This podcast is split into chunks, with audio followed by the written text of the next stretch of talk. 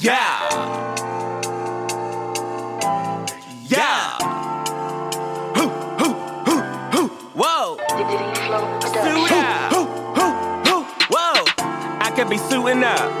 So I got my bow tie on, yeah. I could be chilling now. So I got my dad hat on, yeah.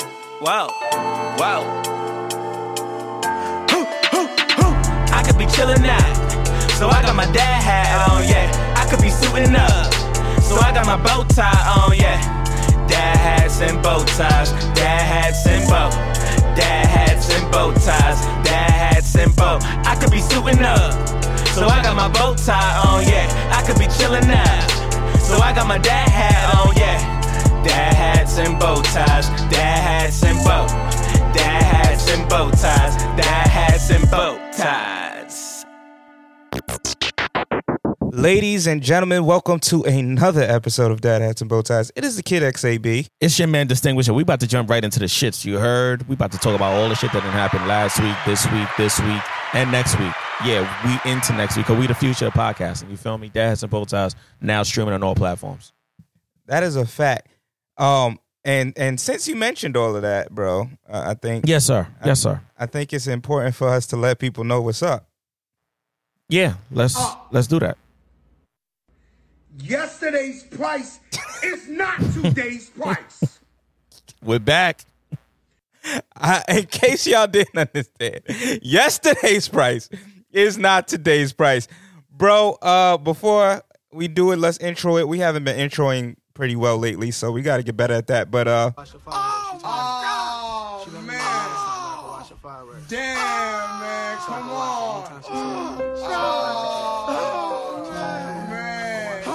And there is a fucking all man moment to tell. what's your all man moment, bro? So usually I don't do this, but uh we gotta uh do this uh to one of my uh brothers, one of my blood brothers. So uh I don't know how most people interact with their family. I mean, there's a whole bunch of different stuff you could do these days. You can do Zoom calls with your family. Uh you can do um, you can do FaceTime with the family. You know, Facebook also has a brand new a device called Portal, Facebook Portal. You can do that with the family as well. Um, my family, uh, we're still a bit old school. We we we inter- we interact with everybody via WhatsApp. Okay, What's WhatsApp is the Caribbean version of uh, how we interact with everybody at once. So I have been alluding to this on the podcast for quite some time, and I want to make it very, very clear again on the podcast because we have listeners that listen to us that are both friends and family members. And just because they listen to us doesn't mean that they know us. So I have a brother who I never grew up with. I don't know my brother because we don't have a relationship. Um, I have several brothers, but this is one of the few brothers that I just it's like a Facebook thing, you know, hi, bye, you know, you see photos of maybe his kids. I never met his kids. Um, I never met his wife. Again, I don't know this man's life. Yeah, so this is a brother that I didn't grow with. So, long story short, listeners, my brother saw that I posted somebody else inside of the family chat. A lot of you guys know me who listen to me all the fucking time. You know I promote I promote everybody. and maybe that's one of my downfalls. I promote I probably promote people I shouldn't even be promoting, but I promote them because I like what, you know what I mean, they have or I like what it is that they're doing. And my brother says in the family group chat, I'm I'm, para, I'm Hold on. Bree Bonnie. Hey, Bree. Uh, you are live on air because I am doing the podcast at the moment. Um, how are you? I am live right now, and so are you. Hi, you're live right now. You said what? Oh, Oh, you're a clown. Well, now that you're here, we do have a question for you. We're gonna get back to my man's all man moment in a second, but um, so I don't know if you've seen the meme by Justin LaBoy um, that basically says that the friend zone is important. Let me let me just pull it up really quick before mm, before I uh, get into that. Hold on. Uh, yes, please. Yeah, and distinguished, we're gonna get into your your brother in a second. But all right, so the so the the post is the friend stage is needed. Y'all be in relationships with strangers. How do you feel about that? Can you elaborate? What what part? I agree. hmm I I agree. Okay. Granted, the friend stage is important, but you're not in the friend zone. Friend zone and friend And- stage and are two what- different things. what puts a Once you person in the friend friend zone for you? You don't get out of the friend zone. God damn. You just don't like them. There's no particular thing. There's nothing that someone Okay. be friend zoned. It is it is or it is not. hmm complicated. It's not that complicated. People like what they like and they don't like what they don't like. But it's true. People be in relationships with whole strangers. They like them for that sexual shit or whatever. And then, you know, when shit gets real, like, oh, I'm not having a good day. Mhm. Now I'm a ghost because I don't need to talk to you about my problems because that's not what you're here for. So, you know, you got to have a friend. But, you know, we live in 2021. The dating pool is Distinguished, do you have Oh. anything before we let Bree go? playing social Any media. questions? Nah, I don't. I think what she said was, you know, what I mean, that, that's valid. I, I definitely, uh, I'm definitely all in agreement with what I just heard. All right. All right. Later. Yes. Ah, I love it. Okay, let me go. Yes, D.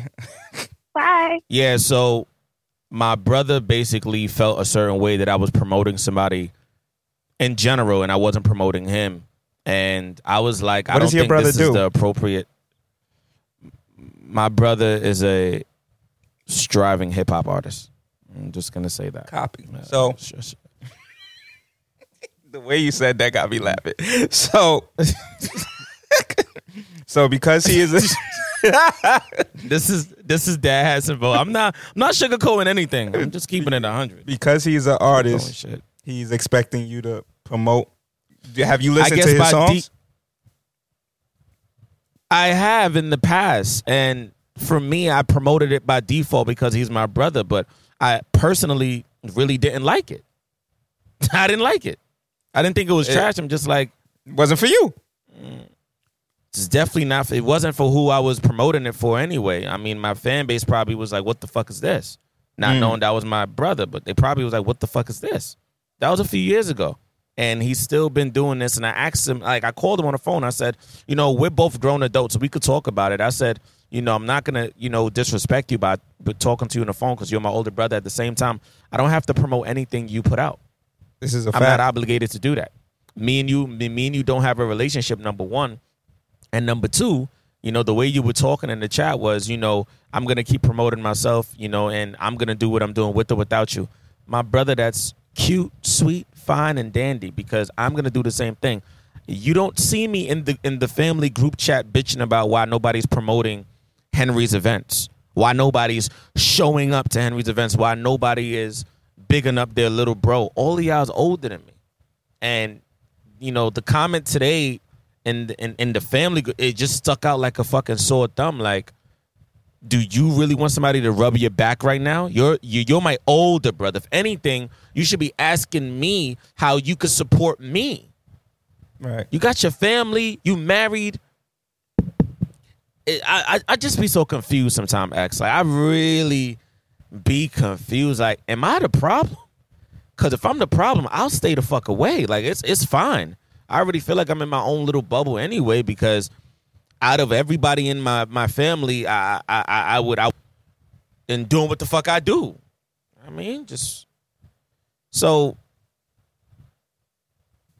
just so Price went up. That, that's basically what me- she said. Yesterday's price is not today's price.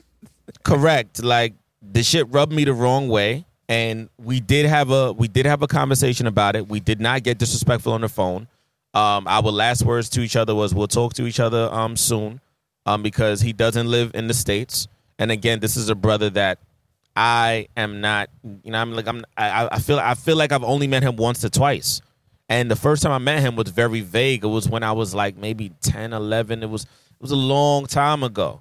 And th- that's still my brother at the end of the day, but for any of my brothers that listen to this podcast that don't tell me that you listen to the podcast, I love y'all. But I don't have to promote shit y'all have. I don't have to promote shit. And I'm not just saying that because I'm on a podcast. I don't have to promote anything you do, anything you, and you don't have to promote anything that I do. But at the same time, I'm not going to be bitching about it either. I'm not doing that. And I've come to the realization that you cannot choose your family members, but you can choose how you deal and interact and what you say to your family members.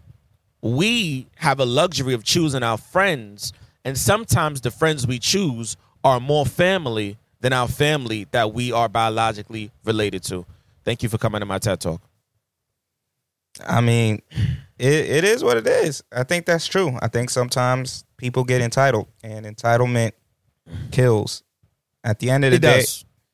that's really what it comes down to. Entitlement kills. Once you start feeling entitled to anything, whether it's a person's time, presence, whatever it may be, you you lost the battle because you're never entitled to an individual. Individual could walk out of your life at any moment in time. So, you know, and have their own reasons as to why they need to or want to do so. And when it comes mm-hmm. to promotion and stuff like that, I think a lot of people take that for granted too. They think just because they created something that somebody has to support it. And the reality of the situation is I'm going to support what I like and I feel comfortable supporting and I think other people are going to enjoy. That doesn't necessarily mean whatever your product is isn't good. It just may not be for me and my audience. At the end of the day, at this gen- juncture in time, myself, you, and D Flow are brands because we're attached That's to it. we're attached to this podcast, and of course we do our own things and we're our own entities outside of the podcast. But we're brands, and we're in a sense a little bit of tastemakers because what we talk about on this podcast, we have people who come to us and say, "Yo, I I didn't I checked this out because I heard the podcast and I thought it was dope," or That's "Yo, I'm reading this book because y'all mentioned it, and so all all of that plays a part. You know what I'm saying? I can't start promoting things that I don't even believe in because if I if we have people that then are kind of listening to us and looking at what we're doing and it's like, hmm, yo, I like what they talk about. I like the things that they present. Let me go check it out. And then they start checking out stuff that even I think is is not up to par. Then it becomes an issue. That becomes a, a problem for the brand. So yeah, I I 100% agree, bro. Um do I have an all man moment? Um Okay. well, I guess this is an all man moment. It carries over from last week. So, as many of the listeners know, we have been recording from home with A fucking man. Fucking aspirations to return back to the office as soon as possible. And for the most part, that pretty much looks like it's going to happen between next week and the week after. Everything is pretty much set up. Um, everything is gooch, and That's you're going to see a go. new setup, a new design, and we we out here, we ready. Um, but in the process of it, one of the things that I got for the office was a table for the sense of we put it in the middle, we be able to have um, put uh, some of our equipment there, and also, you know, what I mean, somebody want to have a little Right. drinky drink or something like that, they could put it on the table. Blase blah. The table I got for whatever reason was triple the size I thought it Wait, wait, for real? it could not fit in, Oh, in the little setup that we have. It just was dead ass. That joint looked like a hula hoop, bro. And I'm like, I thought it was a nice little circular small table, but the shit was way too big. So It was that was a little bit of Yeah, an it was a on man because obviously, one, you can't yeah, and you you you can't really once you open a box, you can't really return furniture like that. Like a lot of furniture places won't re- take a box once it's open. So it's like, damn, now I'm stuck with this table. It's a very nice table, by the way. So not stuck with it, but it I, I have to use it for a purpose that is alternate than what originally You know, what I mean, that's the Well, we could was. always we could always use that table for a show. we could figure it out. But I think I have a, I think we, I think I have a spot for it that I could use it. But um, but yeah, but the the positive out of that is the office is pretty much together. The mics are ridiculous. Can't wait to use those mics. Um, and it's just way more homely now. So I think when we have I guests, just hope y'all know what basically what you know. Dad is saying, motherfucker, the price went up. okay, the price fucking went up. Price Um, went up. Me and my guy, me and my guy have been getting. it's not today's price. say that. Me and my guy have been getting in, in, in into the best shape of our lives. We've been working out, you know what I mean, doing things behind the scenes, getting our eat healthy on strong. Ladies and gentlemen, just get ready for an entirely different experience brought to you by the most dangerous podcast on the face, stomach, and backside of the planet and the moon. Dad Hats and Bow Ties. We Now back. this is a fact though. I think I mean I was talking with my homeboy about this earlier today and I think that is, Right, is relevant.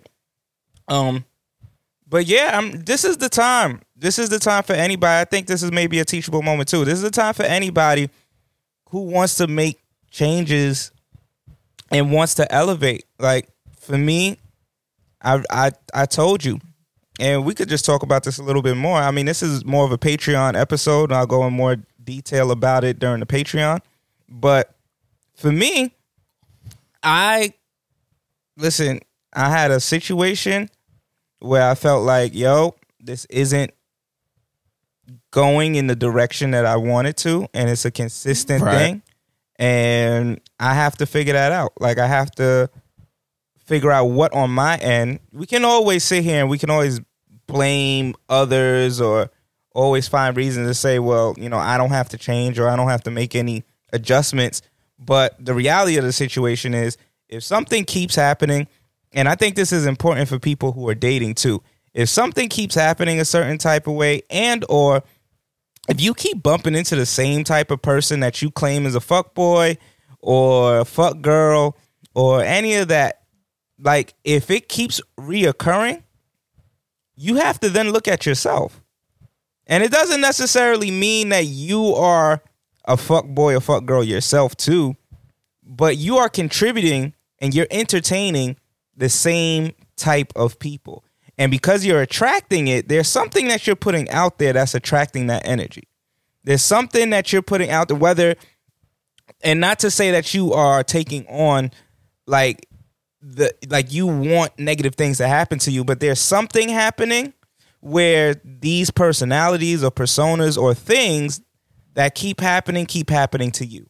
Whether it is maybe you are too soft, maybe like you're a very nice individual and you're attracting people who see that and know how to use that, want to manipulate, want to exploit, or aren't used to it and they just want that energy in their life because they're always getting manipulated and exploited. So they want to be around that energy that they feel is genuine and, and beautiful and soft and nice. However, because they've been growing up in scenarios where is nothing but cutthroat, they bringing that same energy to you because you're healing, but you don't need their energy. They need yours. That's So- right. That's right. you know what I'm saying? So there's just a lot of uh, things where I just sat down and said, you know what? If I want a different result, maybe I just need to go inward instead of always looking outward. Even though the scenarios with a lot of the outward, like the the external factors, there was shit on them that I was like, damn, this external factor, whether it was a person, thing, or place, is fucked up. But at the same time, it's like, well, where where do I start to stand and get firm so that I don't keep stepping into fucked up situations? So, you know, what I mean, that's really what it is. And I think all the listeners, it, it's your time too. Like, really take some time, sit back, stop entertaining people, take a little step back, and and think about what you really want for yourself, and then just focus on it for three to six months. Well said, my brother. Well said. I see we have an item on the agenda doubling back. When is it okay to double back to an ex? This is this is very interesting. I'm a I'm gonna let the good brother go first. I don't know. I, that shit. I put this on the agenda for y- for y'all, for you and, and Flo. Flo's not with us today, but um, Okay. I would say the question kind of arose because it's like y'all know me. Um, I have a couple of exes that I, and I said already that I have love for all my exes. Um, so in that right. in that which, which I'm pretty sure that inbox was wild after that one because them comments. I was like, oh. Yeah, I, I I don't remember if it was. You know what I mean? I don't remember. But what I will say, what I what I will say is, um, it, it it arose like, yo, when is when is it okay? Because we we do know people go back to their exes. So yeah, yeah, yeah. That that's a thing. so when does it become a scenario where it's not toxic, where it's like it's not one of those things where you just are attaching yourself to the old thing and not really going back to a healthy situation? Like what what does an ex have to do to make you feel like, all right, this experience need is worth going back to and the changes that maybe needed to happen for this to work have happened. Um, I don't want to say too much about it because I really feel like this conversation should definitely be saved more for a Patreon. So I'll definitely make sure I make a note of that in my phone. But what I will say is, yesterday my one of my business partners, uh, Phil uh, Philly, aka Fillmore Rich, aka Fillmore Rich Collection, uh, we had our second installment of uh, Suit uh, Saturdays, but we had it on a Sunday. Uh, shout out to Amarachi for allowing us to uh, uh, be in their place of business. And you know bring a lot of black beautiful melanated kings and queens together to just have real real talk among some nice west african cuisine. You know food was amazing drinks were on point. And you know we had our dj there. Shout out to tony beats Sapa say you know the vibes. Um so a very i would say this is a, a mutual friend that you and i have um her name will be disclosed um she attended um suit sunday I was actually shocked that she came to Suit Sunday because um, she doesn't strike me as a woman who would come to something like this. And I I say that loosely because I, I could be wrong. I've, I've known her. We've known her for at least you know the last seven, eight years. Um, and long story short, we were at the table, and I don't know why, but I guess my life is always the fucking butt of the joke because everybody wants to know what the fuck is this guy doing these days. What are you doing outside of business? Because we see a lot going on on your page, sir. Right. Um. Every and everybody wants to know. it's like everybody want to know. And one of the questions was, um, we were just talking about current partners and then ex partners, and one of the questions was, is there any communication? And I was like, with my ex part, no. Mm. I said, there's nothing. And how did, and then another question was, how does that make you feel? I was like, over time it's gotten better. I mean, I, I feel I feel like I'm always gonna feel a certain way about it because you have to think about the duration of the time. But you said something earlier, and the more and more I hear that, I've just come to accept that. You cannot force anybody to stay in your life or in your situation if they no longer want to stay in it. And you can't be upset if they just choose to up and leave. You know, I told you guys earlier last year, uh, January, I was ghosted. And to this day, I don't know where that girl is, why I was ghosted. Um, and I had just met her uh, the previous year, that December, but she had other things going on. And when I met her, I guess I was a distraction for a moment. And once that distraction faded and her real life started to hit her when she would go back to work or, you know, do what she was doing, she probably was like, I'm going to leave this motherfucker alone because I'm fucked up right now mentally. I'm still not over what the fuck I'm over. I'm not trying to get him involved. Or maybe she was just like, all right, I got what I needed from him. Now I'm, now I'm out. Or maybe she was like, all right, cool. It was whatever, but I'm good. So what I'm ultimately saying is that I think if anybody, I mean, for me, if I am going to either one, go back to an ex, and I'm in a, a very um, happy, thriving, successful relationship, or I deem that it's a very happy, thriving relationship, uh, an ex of mine would have to do something that I know is out of her character. But be, be because I've dated a lot of women that have a lot of pride and probably wouldn't um because I have friends that are my, you know, you know, ride or die women friends. They would probably they probably would do more for me if they knew me when I was with my ex, and now that I'm not with her, they like. There's just some women that I feel like they take their friendships very serious, very personal, and they're there. You know, I had somebody to randomly today who I didn't even think was gonna. She was like, "Yeah, I see you got a show tomorrow. I'm popping out," mm-hmm. and I was like, "Oh, okay."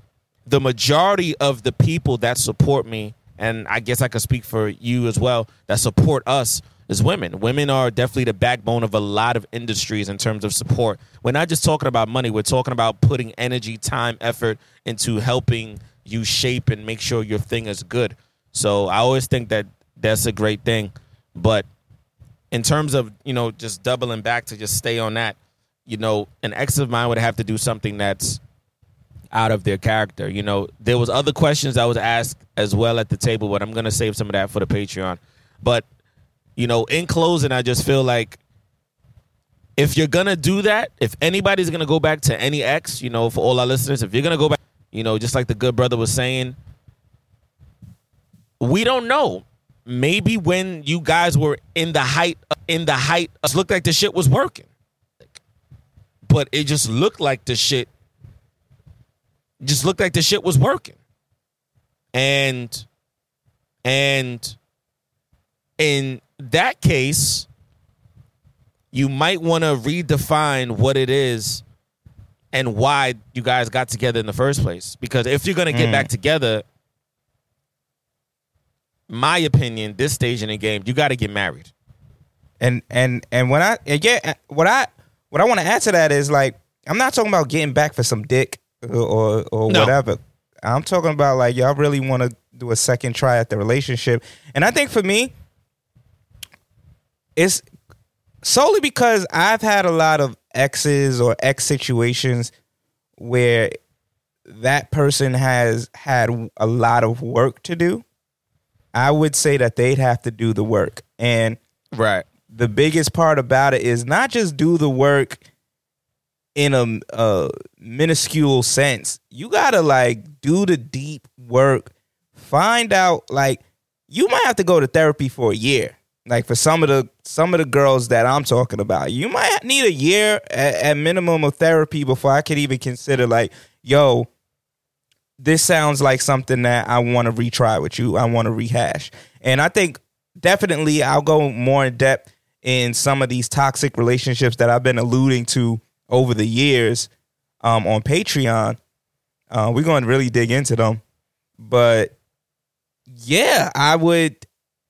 The people would have to do the work, and I I know because I'm I'm connected with a couple of people that I used to date, and I know that some of them have done the work. Some of them have gone through experiences where I think some of that toxic behavior that they brought into my situation got reflected back to them in another person in another form.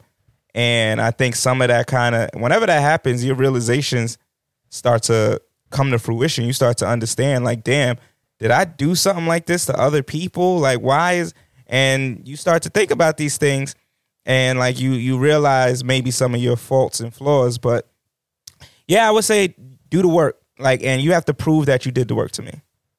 Is is there an ex that you would not only go back to, but is there an ex out there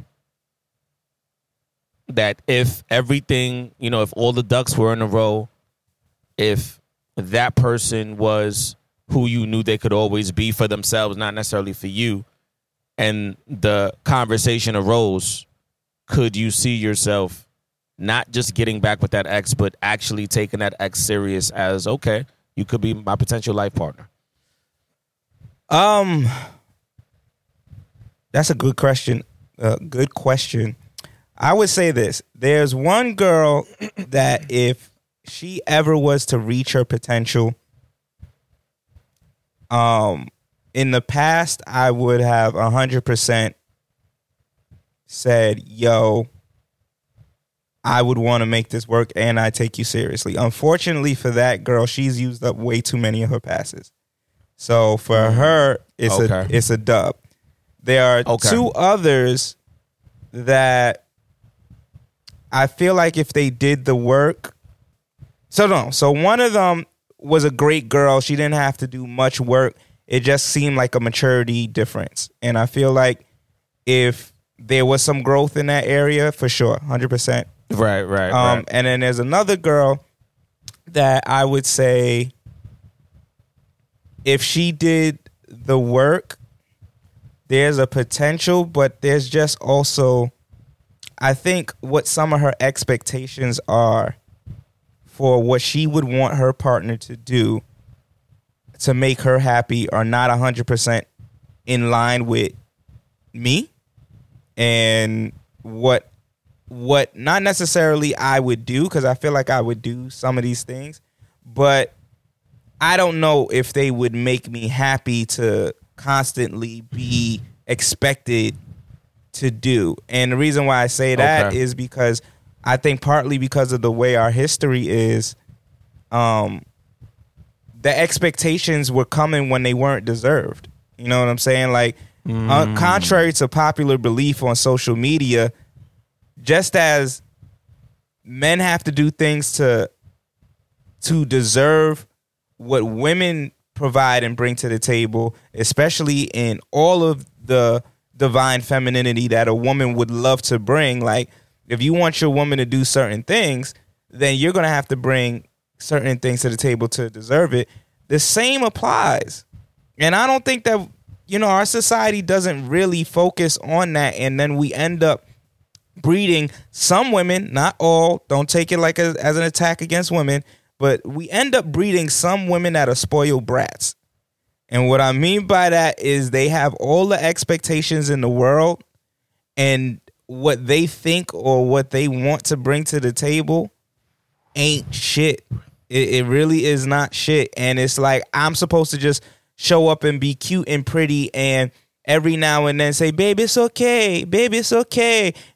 and that's supposed to be my contribution to the relationship. Fuck that. Nah, I'm not with it. So I just think that sometimes um women have to understand that they there are certain if you want a dude to show up in a certain type of way, he has to feel comfortable showing up in that way too.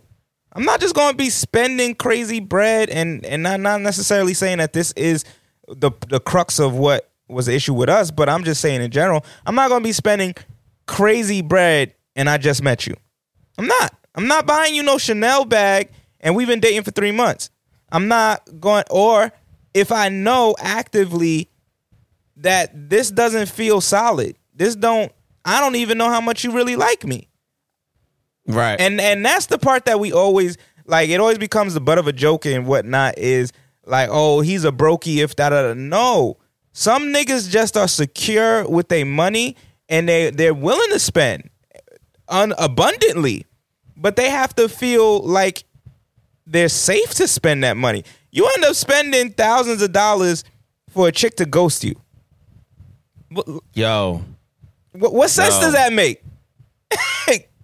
What's and that's not and that shouldn't be the bar or the standard that men have to jump through in order to and chalk it up to the game. Like yo, well, it's the game. I spent this money and it's the game. No, that's not the game. That the game is fucked Definitely up if that's not the the game. the game is fucked up if that's the game. The game really should be. Go ahead, bro. Yeah, I was about to say, and speaking about that, uh, we're about to get ready to play a clip. Does money make you more attractive? If so, why? So I definitely, again, at this uh, social brunch yesterday, I definitely was having a similar conversation. And I will really leave a lot of my viewpoints again for the Patreon. What I will say is this there was always a fear that I had, and I've talked about it explicitly on this podcast, that once I get into a certain type of money and a certain type of bag, you know, I'm, I'm not going to say too much about it. It's going to be offline. I'll, I'll speak to my brothers about that in private. There's a lot of other things that's happening to me that I've always wanted to happen in terms of financial. And it looks like that actually is about to fucking happen. It can happen literally in the next 72 hours. That's how serious things is, is just rapidly changing in my life. And I've always told myself I really don't want the money to change me because if the money changes me, I'm afraid of who that fucking person is gonna be. Because you gotta understand, ladies and gentlemen, think about a man that's been grinding his whole fucking life and his career, his passion. Let's take, you know, let's take music and poetry out of it because that's what I do. Let's just say a guy is trying to be a plumber and he's trying to be the fucking best plumber on the face of the planet. And he, you know, he takes up these side jobs and he learns more about his craft. He goes to school for it, and he's just not where he wants to be at. And then he has like a mental breakdown, and then a few years he's like down and out. And then one particular year, he lands this huge opportunity to work on this big uh, an investment company that has been buying up a lot of property, and now he's in a position to not just be the plumber for um for that, you know, creating the drainage and all of that stuff and the sewer lines to connect to the street.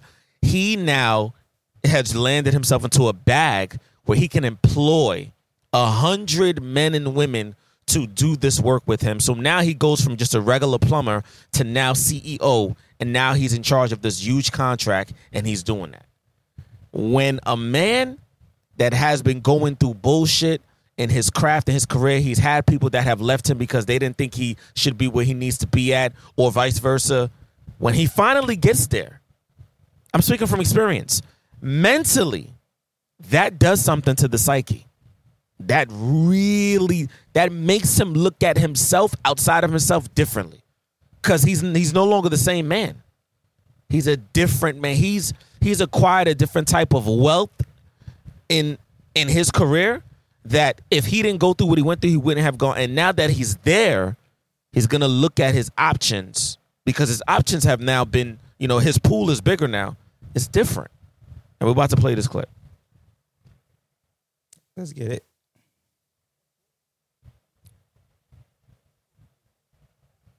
Six and get yourself a bag and turn into an eight. There's chemical pills, chemical pills that a lot of celebrities that you see these dirty little kids that's 21 years old that all of a sudden get a major deal.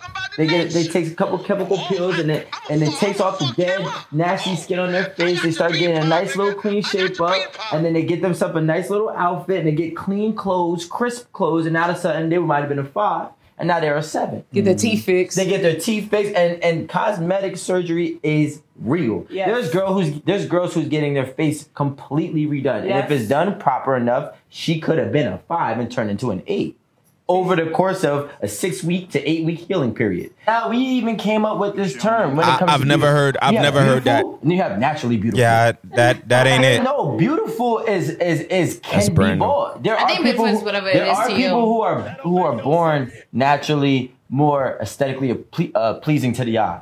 Yes. But beauty can be bought. I with think we get the gist of it. So Um, many different things we that definitely come get the into gist of play it. with being. he he basically beautiful. also that's Rico, by the way. Shout out to Rico.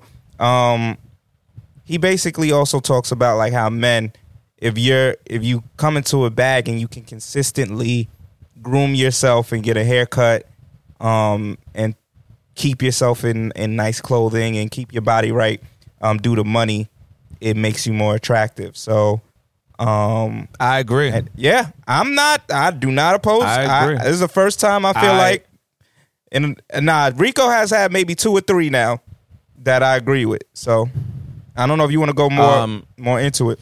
Yeah, so I'm not gonna give it all away because some of it is for my brand. It's not me keeping secrets. It's there's a lot of things that I'm trying to get out of how I'm building myself and you know what that looks like. So a lot of stuff again. I, I, I- some of you guys should have been there. A, lot of things was said at, at this uh, social brunch.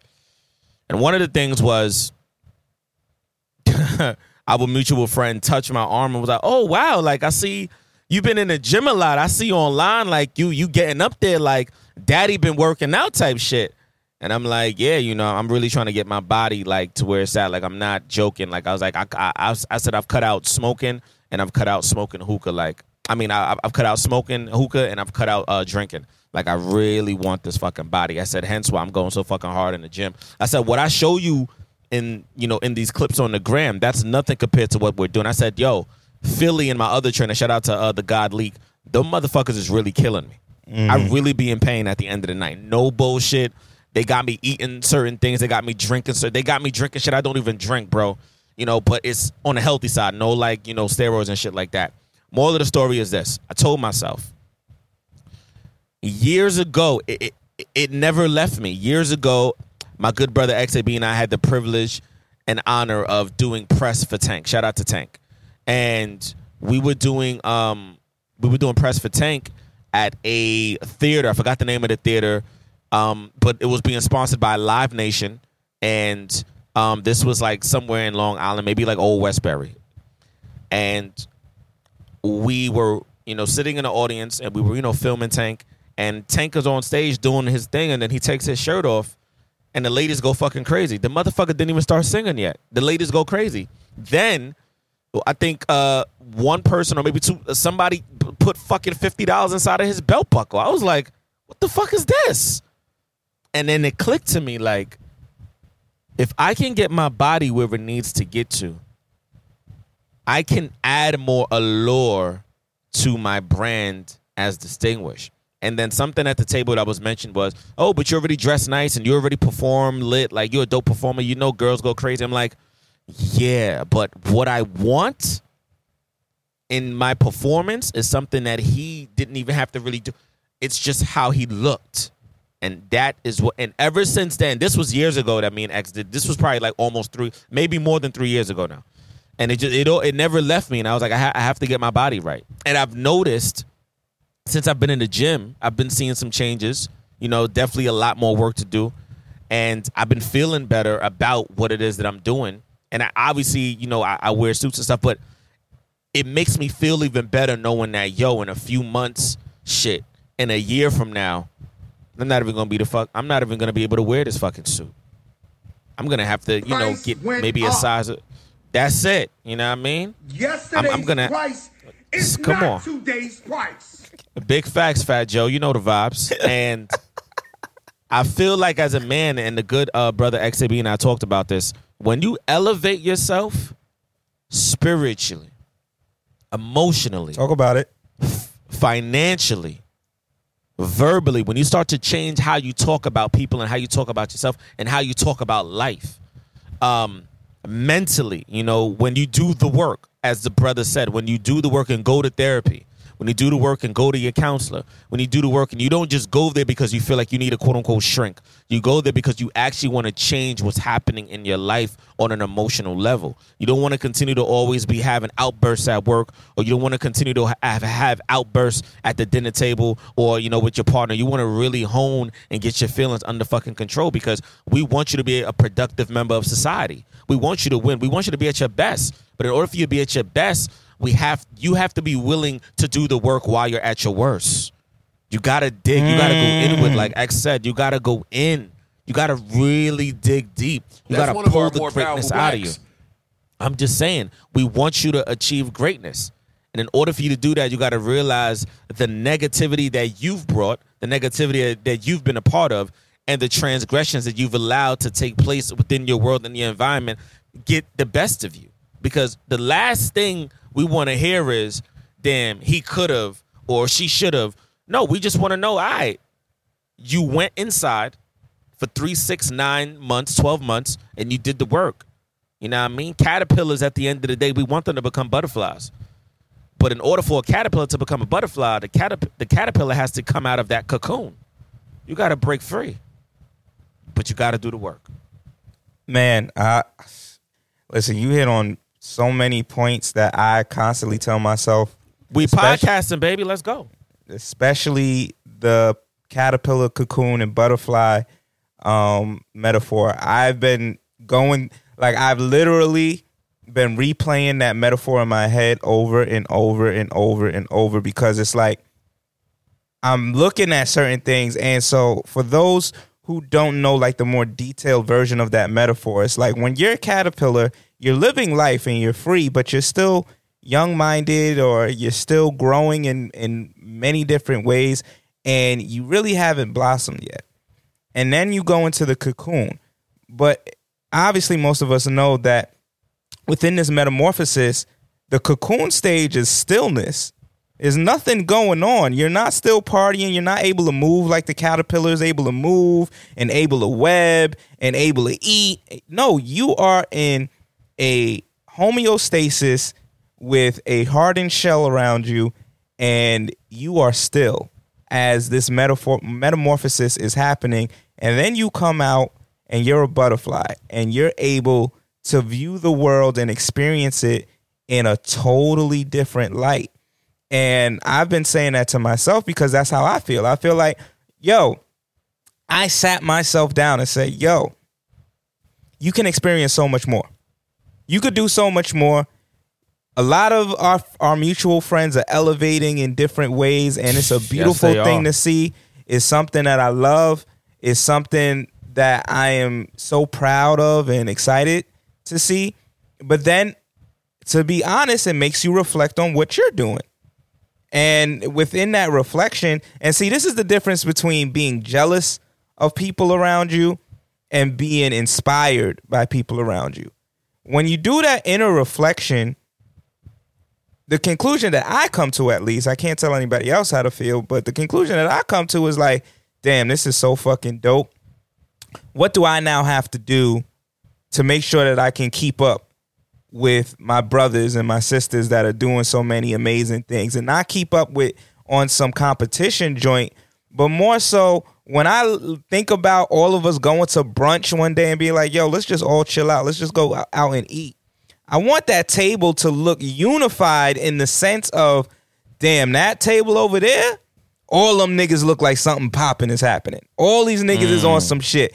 I don't want one of our friends to come through looking like they on top of the world and then they hanging with some bums. You know what I'm saying? And vice versa. Factory, factory. And I'm not just talking about in terms of looks. I'm talking about like distinguish that in terms of your spirituality, your mental, everything else. You could be at a table and somebody's just talking foolishness and they ruin the whole perception of the entire table.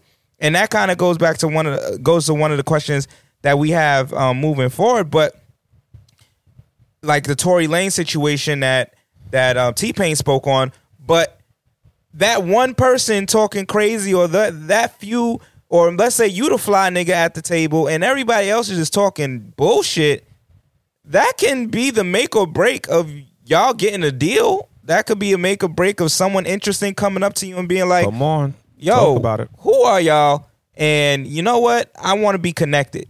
And best believe there have been times where I've connected with high profile people just solely off of a look or how I communicate or present conversation. myself. Conversation. So I just do really think that yeah, bringing it back, money can definitely make you more attractive, but more so in the sense of just elevating yourself, not just on cosmetics. They spoke a lot about cosmetics in that clip. But like you said, money spent on books to elevate your mind. Money Oh, spent man. on a Uh-huh. trainer. Money s- Oh man. spent on on some some clothing not again not on like a cosmetic level but on some like yo bro when you when y'all all go out to the club you got to understand the purpose of shit and i think that that's another thing that's been put in perspective for me when i'm going to the club i have to go to step out now i'm not just going to the club to go to the club those days were in the 20s you go to the club and it's maybe you want to hang out with your boys and Right. pre-on girls There's not much thought, effort into the outfits. You're just hanging out with the homies. Yeah, and you still looking good, but it's more so on some like, yo, I'm going to the club type joint. Now, I feel like if we going to the club, we have to get a table and we gotta Mm-hmm. be we gotta be stepping. Like it we gotta go and we gotta shut down the club in some way, shape, or form. Maybe we not throwing That's the most it. money, but our section look crazy. Who them niggas? Who them And niggas sitting section, over there? our section, our section has looked crazy a couple times, and that was years ago. Now imagine if we was to do that again with the same group of gentlemen and women. Haha, man, we talking a whole different situation. Yeah, talking about what elevated status, people having their own businesses, people having more money in their pocket, people having more ability to do certain things and have certain conversations and talk different. And I just think that that's a beautiful thing. And I, like I said, I'm gonna I've applied that into a six month journey for myself that I'll talk more about um on the Patreon. And I know we keep mentioning that, but it's just something that we are definitely working on bringing to the to the table and and uh, really treating our real fans like our, our full fledged fans that are interested in our life. We we talk about our life on this podcast, but getting more in depth, I think, is just one of those things we want to do. But I do feel like, you know, I had to sit myself down and be like, are you happy with where you are? Not are you happy as an individual? You could be happy as an individual and not happy at, in terms of where you are. Those are two different things. Am I happy as an individual? Absolutely. I'm I'm not depressed. I'm not upset. I'm not sad. I'm not any of that. Am I happy with my progress and where I would like things to be? No. That's the that's the honest truth. And instead of saying no and being upset about it, it's no, so what are you going to do about it? That's it. And and that's the conclusion I came to um and I said, "Yo, I got to make some changes. I got to stop going on dates. What am I dating for?" The, Damn, at this a lot of a lot of people don't like that. Oh man, no more free meals from XAB. Sorry, no more free meals from XAB.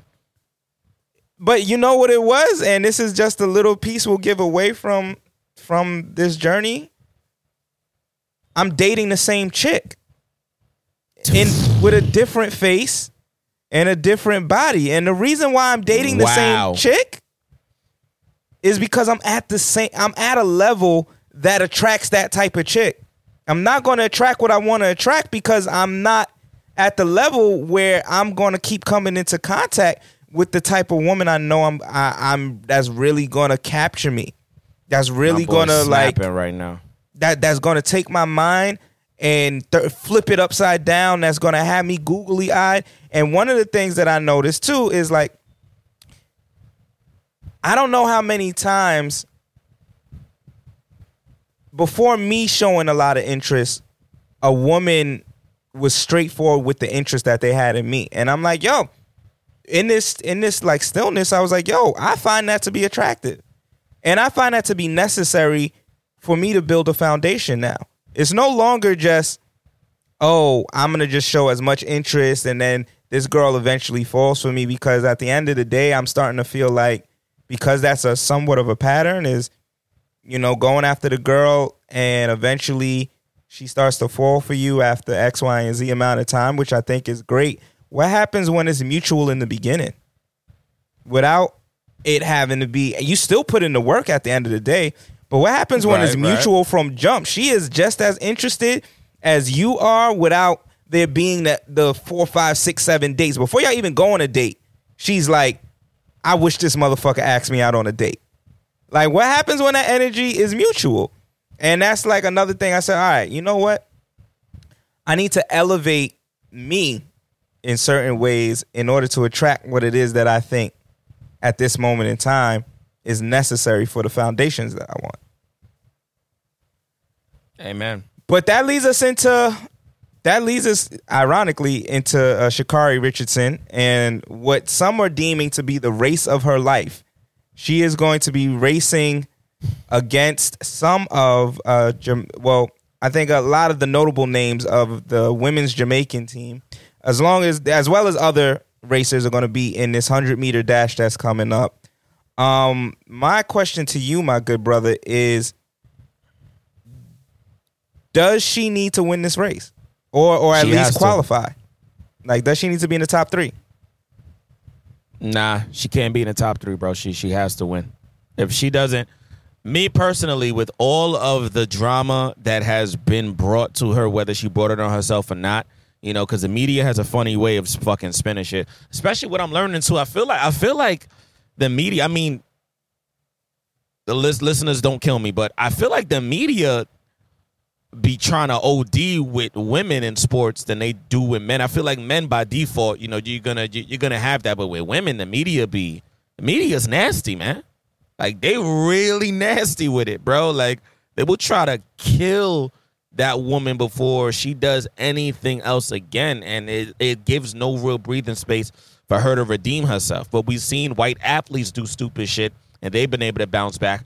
Obviously, there's been black athletes that it probably takes them a bit longer, black men, to, to bounce back. But in women, man, if you don't have a strong mind uh, and support system, they will try to bury you within the same fucking sport that they're paying millions of dollars to see you do and, and participate in. Yeah, if if Miss Richardson doesn't win, bro, it's over. Do Like, you do you it- feel like like do you feel her name will be like we won't hear about her anymore or do you feel her name is now bigger than the sport?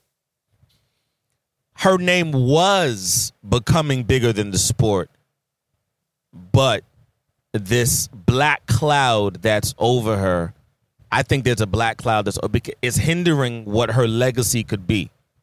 Um, I think she needs to sit down with some of the women that she's gonna uh, possibly be going up against from Jamaica's team, if that's possible. If not, to sit down, maybe a Zoom or a phone call. She needs to sit down with Usain Bolt. Um, she needs to sit down with some of the greats that are probably in their 60s and 70s right now and have a real conversation. She needs to mentally get her fucking mind together. I don't think her mental is all the way there for this. I feel like going into this, there's already pressure because of who she is. What she represents is a little tainted right now because we don't know what this is going to look like, especially if she loses.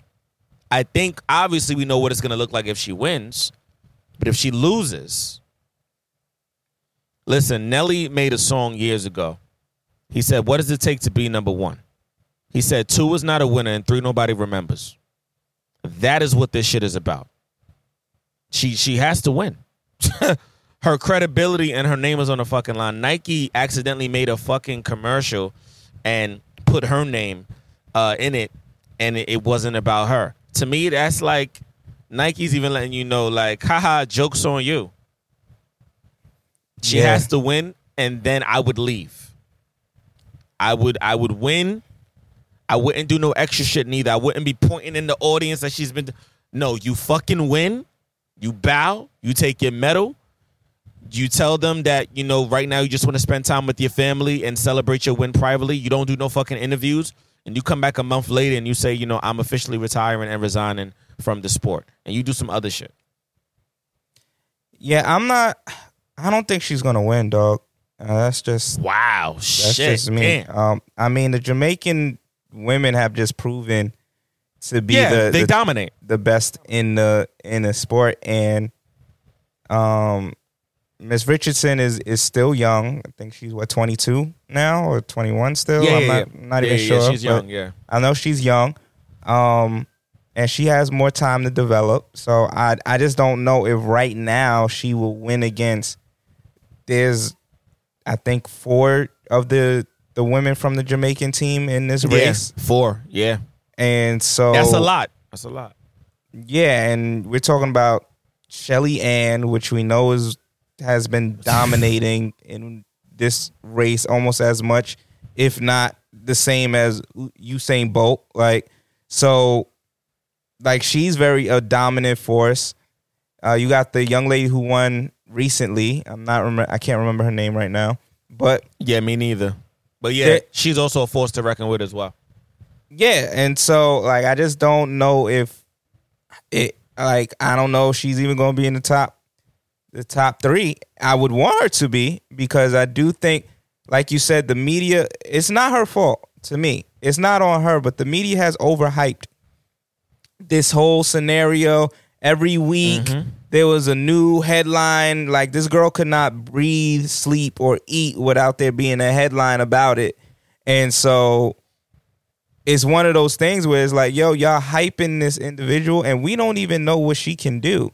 Yes, we seen her win uh, to qualify and be first place and whatnot, but she has a re- she still has to build her resume. It's like somebody doing one one preliminary test and you trying to hire them to be the CEO now. And I just feel like it's a little unfair to her. Like I said, I don't think it's her fault. I think it's the media, but it's a little unfair to her. And I also feel like now there's mounting pressure, like you said, on her shoulders. And I don't know how that's going to translate. If she does win, kudos to her, and that's amazing. And I do feel like that is going to solidify her name, like you said. Even if she doesn't do another race, if she did res- resign or whatever, it's going to put her name in in the conversation where it already has been. Getting Beats commercials with Kanye West and things like Wh- that. which, which which was fire, by the way. Definitely Fire. was- that was definitely a good look. fire and i'm all for it like you know let's elevate this young queen but i also think there's something to adding to your resume and actually having some accolades behind whatever it is that we are celebrating. So i hope that that that does happen. Um we got to talk about this. We we definitely because we've been calling for this for the longest time. And finally miss Megan Thee Stallion. Now she's been doing this previously, so not finally, but she's given us something more recently that I feel we just need to hear on the album. But before we get into that conversation, I'm gonna just play it.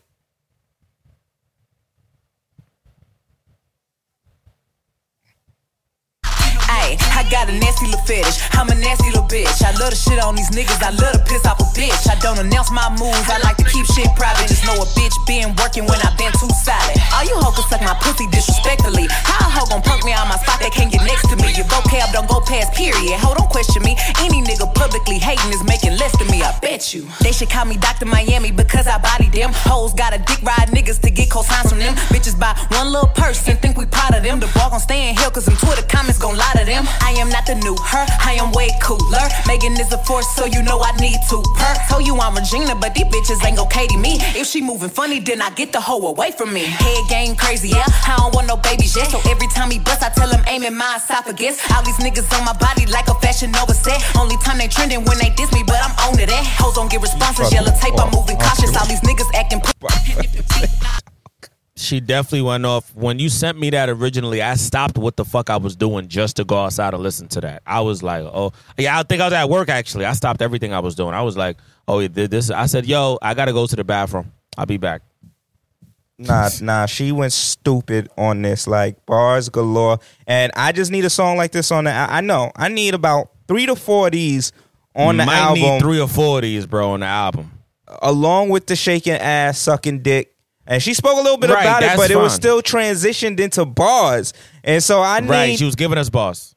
yeah, I need just, I just, I need three or four of these, along with the the the the four to five, you know, what I mean, ratchet shits, and then maybe two to three experimental. You want to do a little bit of a pop record? Go ahead, baby girl. You want to sing a little bit because we know you was trying to do that on some of the previous albums.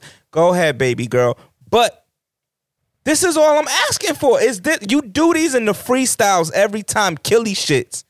If you need to just do a freestyle on the on the on the fucking album, do a freestyle, do a two minute freestyle. But this is what I think brings her to the next level, for me. Yeah, yeah. Cardi has proven it. Um, and now it's it's Megan's turn. And to be honest, I know we're gonna talk about her a little bit.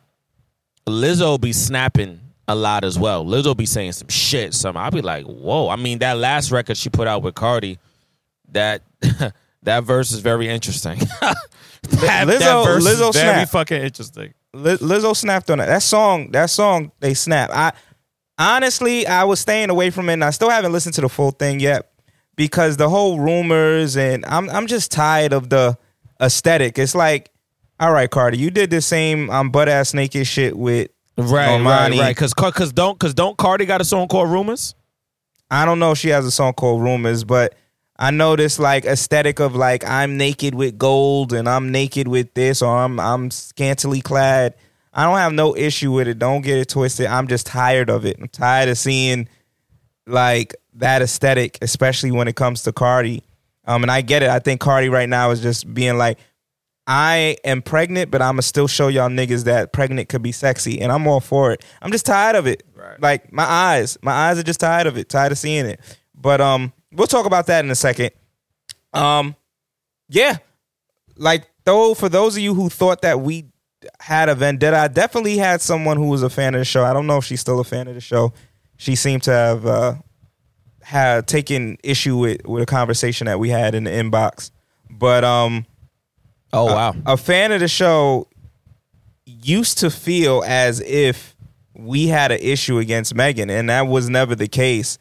Um, because we we uh were a little harsh on on her album. The album was just trash. That's what it was. But we are huge fans Those of were Megan. our exact words. Yeah, we're just we're huge fans, and we know what she's capable of. And I just want to see her get to that next level. I don't want her to be a a B list female rapper when I know that she could be a A list and really truly in likes of Nicki and Cardi and everybody else that's grinding to be in that top spot. Like I don't want her to to fall off, and I feel like if she continues to give us that mid level shit that she gave us before, it's not gonna capture me. I know that. You know, I mean, maybe everybody else will be on board with it, but for me, she she'll never be a Cardi or a Nicki um, in terms of relevancy. Um, and I think her skill set is better than Cardi, and I think her skill set could even rival Nicki because she be spitting, she be going hard. Yeah, You yeah. know what I mean? Megan is a Megan is a spitter. Um, I feel like I feel like I mean she's not on the agenda. I feel like the only person that she's gonna have to watch out for because she's only gonna get better in time is fucking Big Latto. Big Latto is who Megan's gonna have to watch out for. Yeah, Latto hasn't hit her stride yet, but I feel like if Latto She will. I don't will. know if it's a matter of who's supporting her or who's not supporting her, but once Latto hits her stride, it's going. I do feel like she's going to be a problem. Um, She's definitely gonna. I feel like she's gonna take over the game, and when, if she gets that, if she gets that one record, that's like, oh shit, yeah, it's over. yeah, and I also think that um, Erica, can't remember her last name, but Erica, Is it Erica Banks? Erica Banks, yes, Erica Banks. I She's a think if she- problem. I was like, oh shit. if she gets the right support too, she is going to be a problem. So, um, because she can shut Meg's lane down because she's also able to do that same style. But I also think that she's the only thing that I feel like is she's hungrier.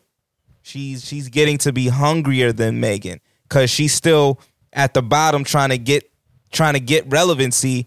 So don't let her get relevant and still be hungry. She she Right. she'll shut that whole shit down, and you will hear bars on her her album. It won't be Oh yeah, it won't I be mean, just shaking ass shit.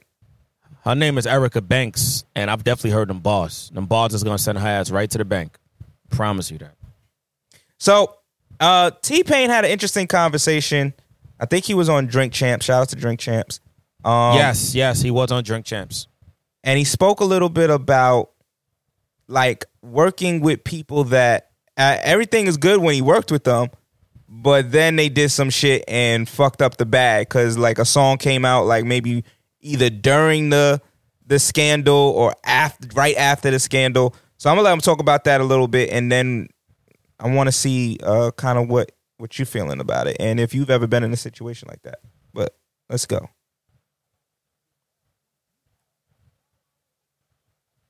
A lot of records with Chris Brown too. You gotta stop. Why? like I mean, I want I want this to make Instagram. I don't know why it's like fucking up when I want to put a record out. really, As soon as I put a record out for Chris, he fucked up. I, had ju- I just recorded a fucking record for Tory Lanez. He fucked up. I don't know. I'm just not. I'm just not good at it. I mean, I'm, I'm, I'm the I'm the hood bitch, the, the bitch in the hood that just picked the wrong. yeah bro I, I just- Yo, when I heard this clip, I was like, "Damn, son!" Like It's it about did. to get crazy for that nigga life. that's a fact, but it did bring us bring me back to a conversation that me and you had that was kind of similar. Not so much in the similar vein, but around a time where you were figuring certain shit out, and me and you had that conversation, and we'll we'll probably talk more detail about that at a later time. But when I was saying like, yo, we're in a space now where we reflect each other.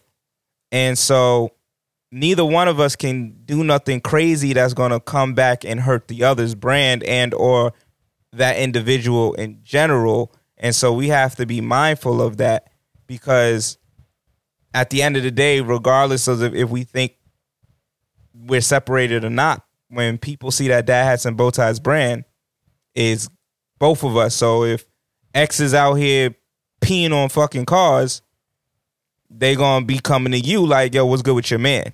And vice versa. So I don't know how you felt about what he was saying, especially about like, yo, he just worked with Chris and then Chris did some shit.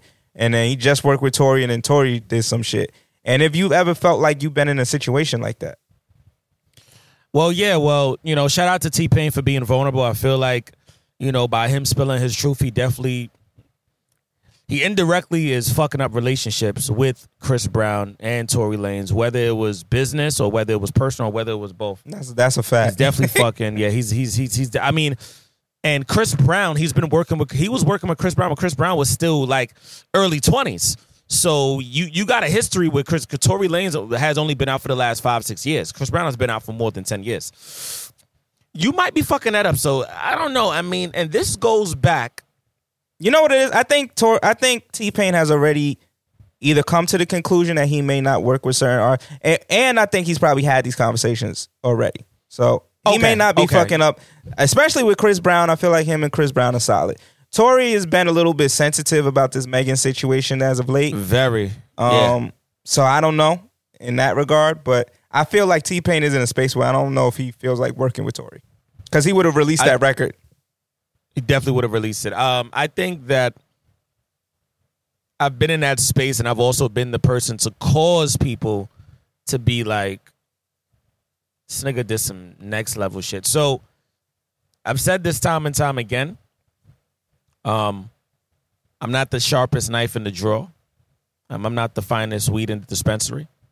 Um, I'm not the best looking shirt in the closet, but I feel like I I do my best to bring my best uh, foot forward and try to bring as much resources and um, creativity to the table as much as possible. However, there's definitely been times where I've dropped the ball, whether it was saying, doing something I said I was going to do and I didn't do it, or I did do it, but I didn't do it in a timely fashion and then there was a deadline and it just didn't work out. Or I tried to bring people a part of something that was going to de- benefit both parties and then drop the ball in the process because I wasn't as transparent if I needed help or I just didn't have this thing and it, just didn't work out. Um, I be feeling like sometimes you can only have one person that is doing what it is that they're doing and just because they're doing it and it looks great that doesn't mean that they can also help you along the way um, maybe they're just good at just being that thing themselves and you as their friend you have to figure out your own shit because if you guys combine it kind of takes away what that person was doing individually if that makes any sense. It just it for some reason sometimes it just doesn't work that way.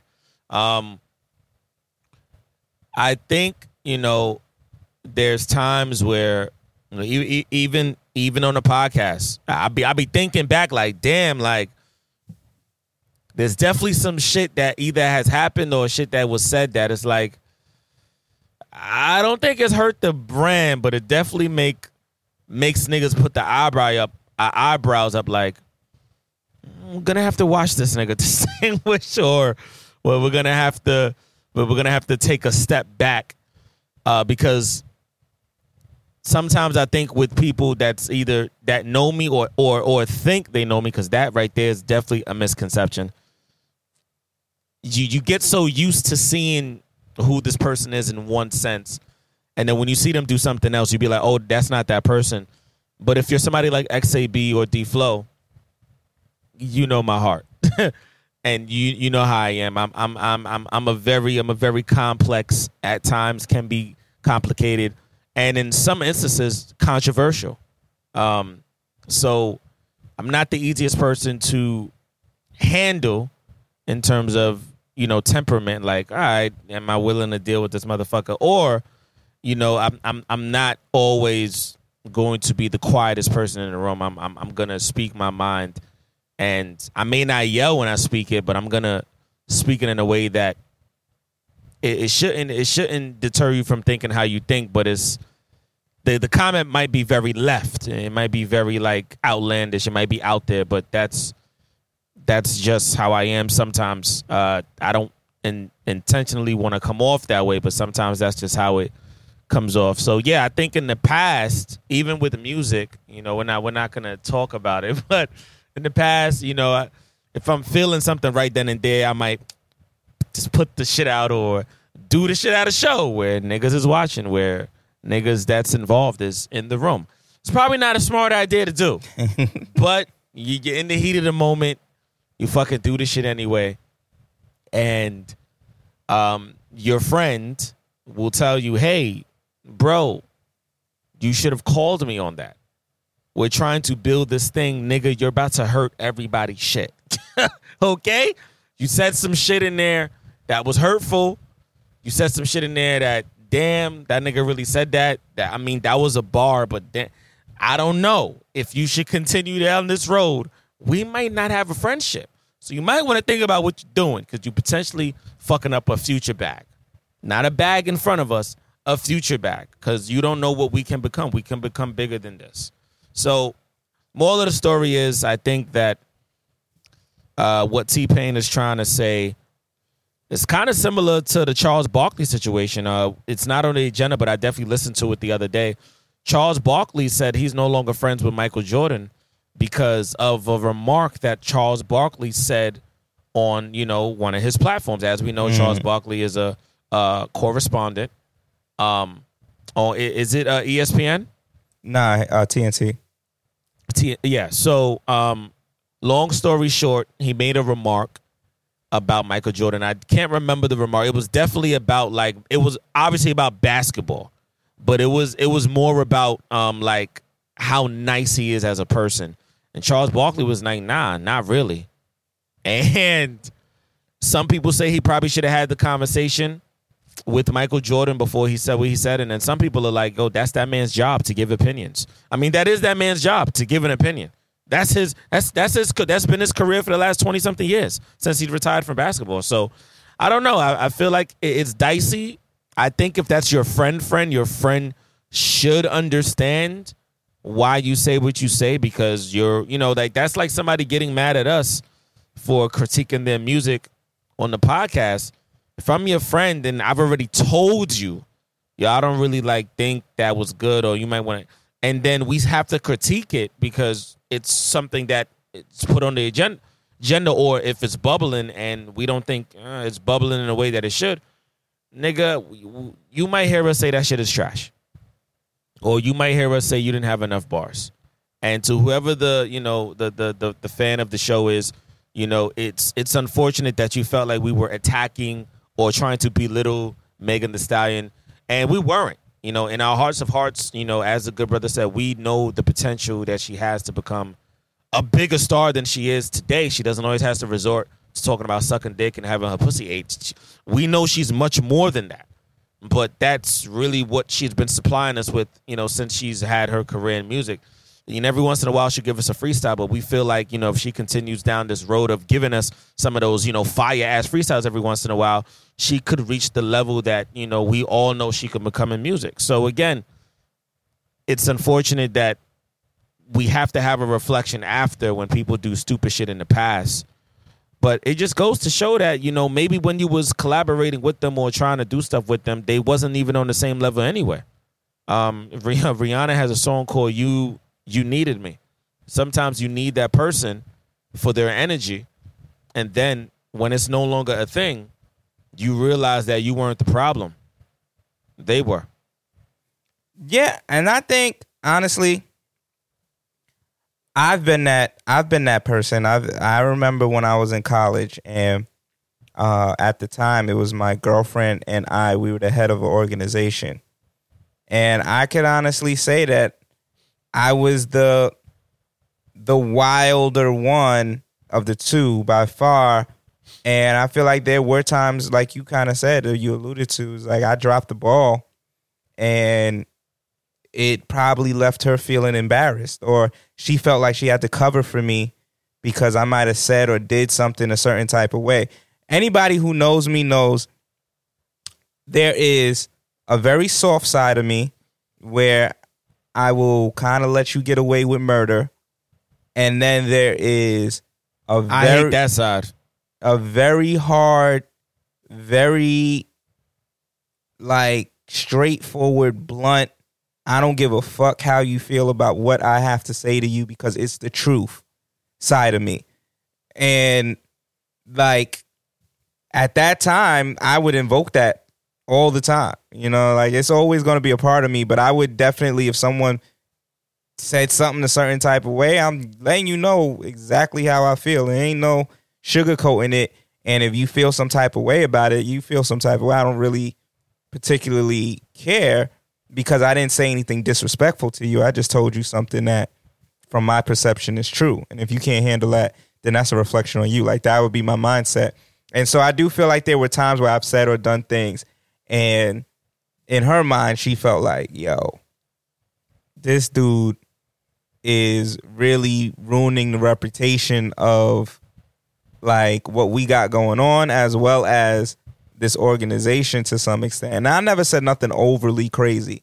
But when you deal with certain types of people, I think and at that time, it wasn't it wasn't as accepted to be as blunt as we are now. Eh, it- we're talking about Correct. 20 we're talking about 08 09 Oh And- yeah, oh yeah. and being blunt was was scary to people. People didn't like it when you was blunt. You know, now we're in this space where social media, Donald Trump, and everything in between has made it a lot more accept. Podcasting has made it a lot more acceptable for people to say like off the wall shit and it not be a hundred percent offensive. Um, and also people just kind of be like, oh, that person is blunt. Ironically, we're also in one of the most sensitive times in history, which is kind of funny. But um yeah, I've definitely been that person, like you said, and I've definitely been in situations where I feel like I'm working with somebody and then they did some shit or they're doing they they end up doing some shit and it kind of just ruins the plans. Now it's like, damn, we got to take a whole step back. Just to be transparent for a second, Distinguished and I were in a group uh it was a group of artists. It was like five or six of us um at the time with D Flow. Um Oh yeah. Oh my fucking god. and I definitely feel like one of the the individuals at that time, and we're cool now. To you know, we're we're good now. But one of the individuals at that time was so much focused on being the top nigga and being the leader of the pack and the star of the show that like at times it actually would hinder us as a group. And that mindset honestly was one of the I think the pins that exploded what we had going on at the time because a lot of individuals in the group started to feel like, yo, this is not how I want to operate. I'm not like, you know what I mean? Like it isn't about what this person wants to do, it's about what we want to do as a collective. So like that was definitely one of the moments where I could definitely look back and be like, yo, this person, no matter how many conversations we're having, no matter what we trying to do, because they have this perception of themselves that they don't want to let go of and that they want to try and force on everybody else, this shit is not going to work. And now we fucking it up for everybody. Yeah. You know, there's just so many lessons in life, man, that that we can kind of go back to and, and look at. But um something dope did happen with Tory Lanez and I personally I don't know how I, I 100% feel about Tory. I'm just keeping it a stack. I I don't know what's really good with this situation. As the weeks have gone on, however, there are a lot of questions with that situation altogether. I'm not going to say this questions with Meg.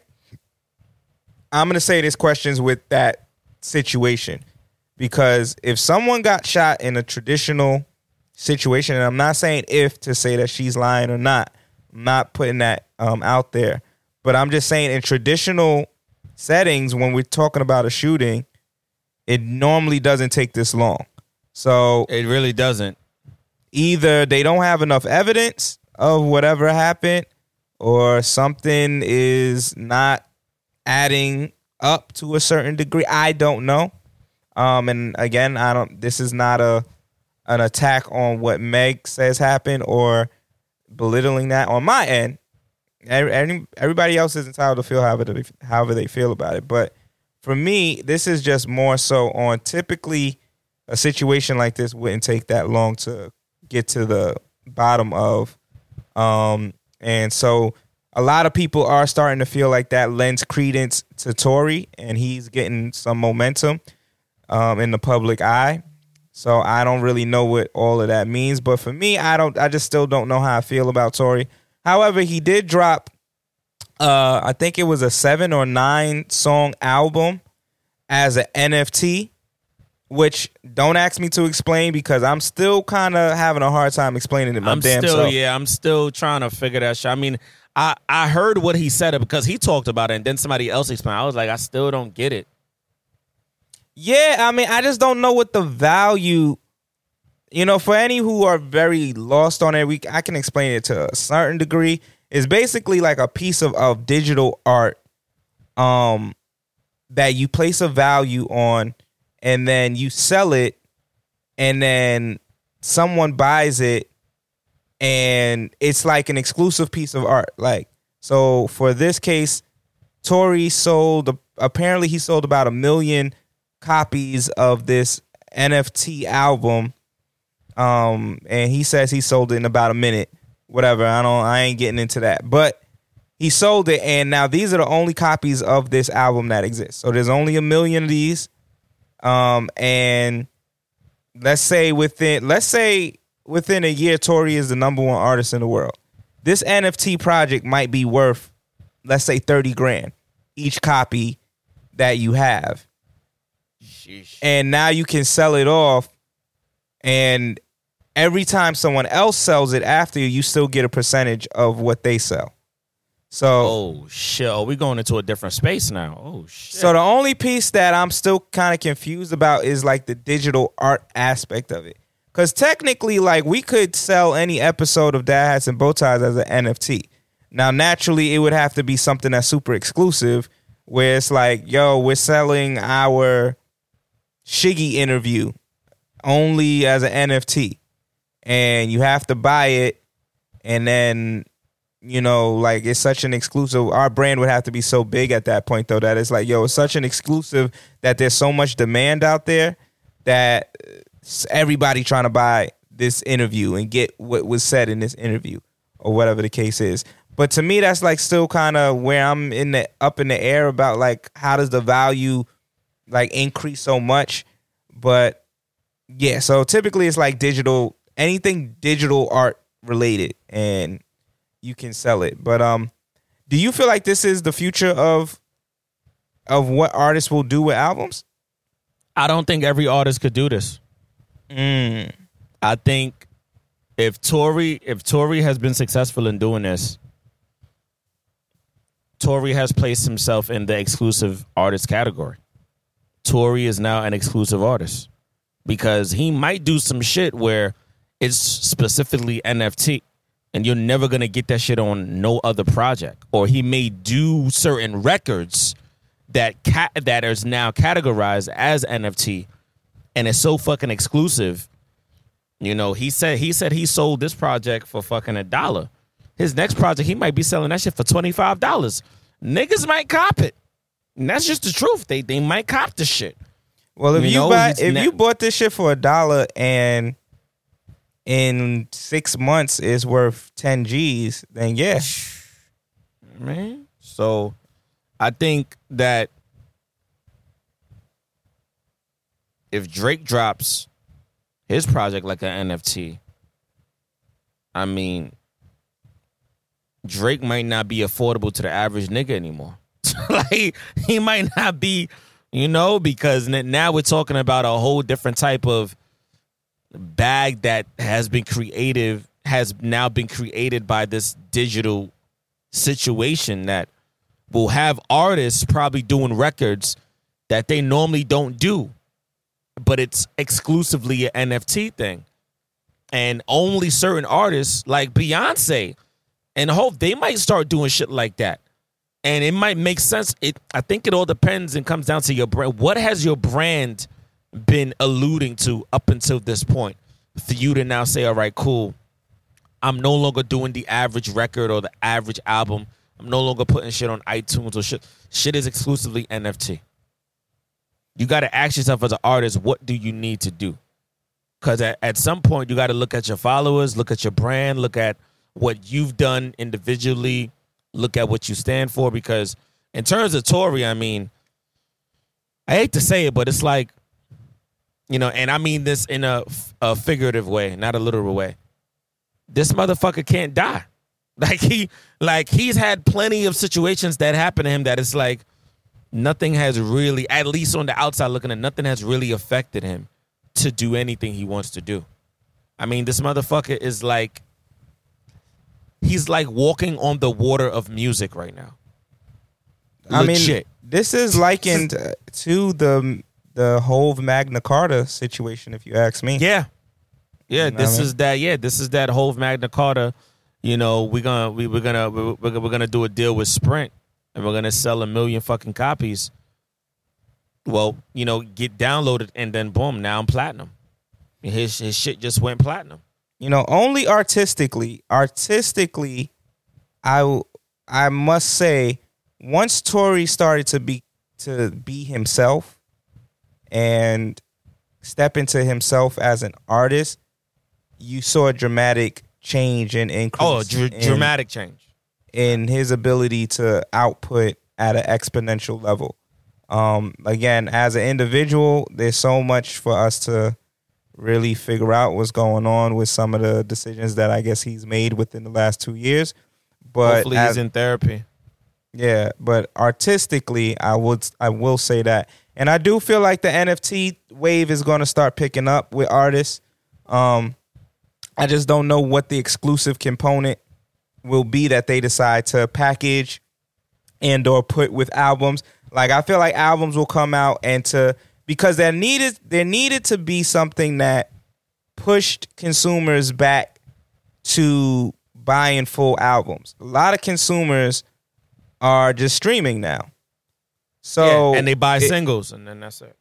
Right. So if you can push, if you could push people to buy albums by saying, yo, only 30 of these are going, or 30,000 of these are going to exist.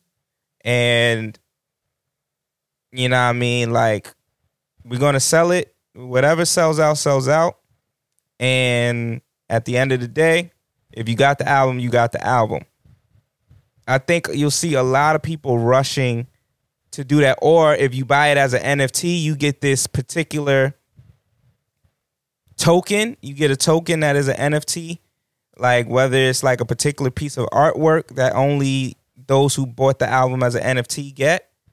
And this token is going to be worth it's like it's almost like buying a trading card. You get a trading card and in 10 years something that costs you maybe $5 in a pack is going to be worth a hundred thousand dollars.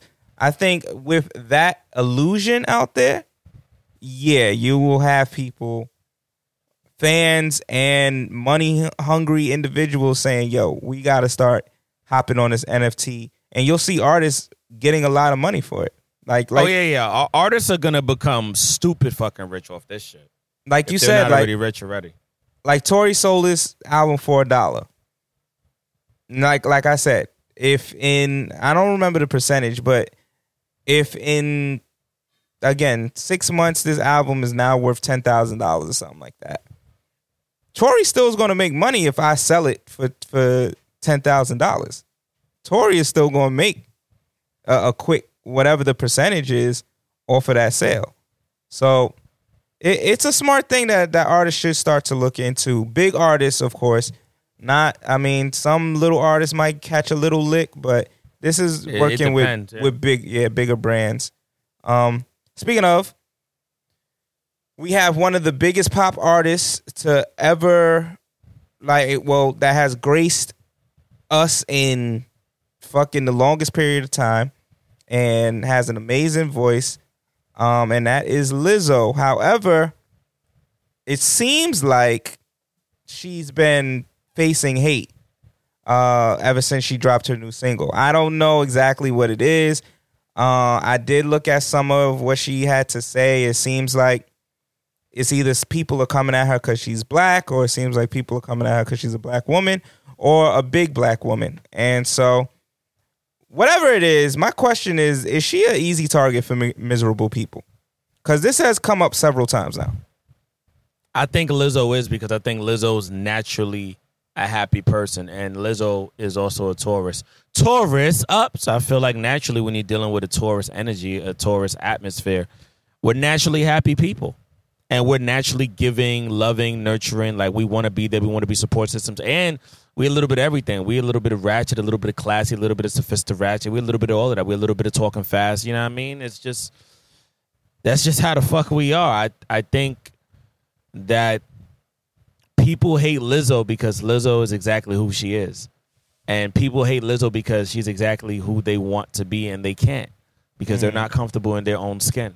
They haven't gotten to a level where they're able to talk like Lizzo, to to walk like Lizzo, to you know what I mean, to to uh, step in rooms and be as confident as Lizzo possibly has to be because she's a bigger woman because Lizzo is not your average size too, because Lizzo is not just beautiful because she is beautiful. Let's not get it fucked up. Let's not get it twisted. Um, and she walks with the sense of awareness. Like she knows who she is. There's a lot of things that Lizzo does that we've already said on the podcast and episodes back that we both don't agree with. You know, sometimes she can be a bit obnoxious. Sometimes she can be a bit um, too boisterous. Um, sometimes she can be a bit too much. But I feel like for the most part, when you're looking at her artistically, she has substance. Number one, her music is not just she's just making pop music. Like no, she finds a good niche and a good way of bringing the hip hop elements into pop and also bringing the pop elements into hip hop. She has a nice core blend. So whoever has been a part of her team since you know whenever I first I first heard Lizzo four years ago when I was in the United Kingdom that's when I fucking knew I was like, oh yeah, Lizzo is gonna be something. This was years ago. This is before I started hearing her on mainstream radio in New York. So you know, she's definitely had a, a great um, trajectory in terms of how she's been able to catapult herself to the charts, and also how she's been able to catapult herself into our hearts. Like a lot of people that probably don't listen to her type of music have started to listen to her type of music because her shit is her shit plays on multiple radio stations. Like not just hip hop, not just Z100, not just KTU. Like her shit is everywhere. Like she's definitely a fucking international star, that ass. Um, but I think people just find her an easy target because she's everything that they want to be and everything that um, they can't, all at the same time. So shout out to fucking Lizzo, man. Keep doing your thing, baby girl. We love you. Well, I've got some red meat for you. We're not going to let Joe Biden and Kamala Harris cut America's meat.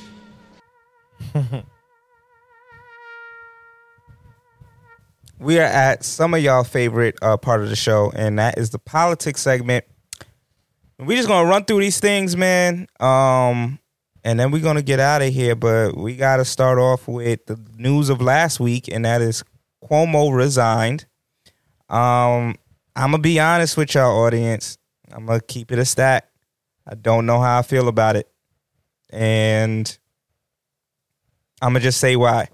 Again, I don't get it twisted. I don't want nobody mincing my words, fucking up my meanings, or anything like that. I totally, hundred percent feel for the women who felt embarrassed, who felt humiliated, who felt violated by some of the alleged actions by Cuomo. And on that capacity, I will not speak. I'm not going to say who is lying or not lying. Like, I'm not getting into the realm of that. But what I will say, and I, I want people to listen very clearly and very carefully, is we have to really and truly start to keep our eyes and ears open in terms of and we I think we need new terms, honestly. Because some of the alleged sexual harassment that has happened is very up in the air type of scenarios. And and and to me that's just a reality. Like it may it, it could go either way. It could have just been a greeting or it could have been him being an uncomfortable creep.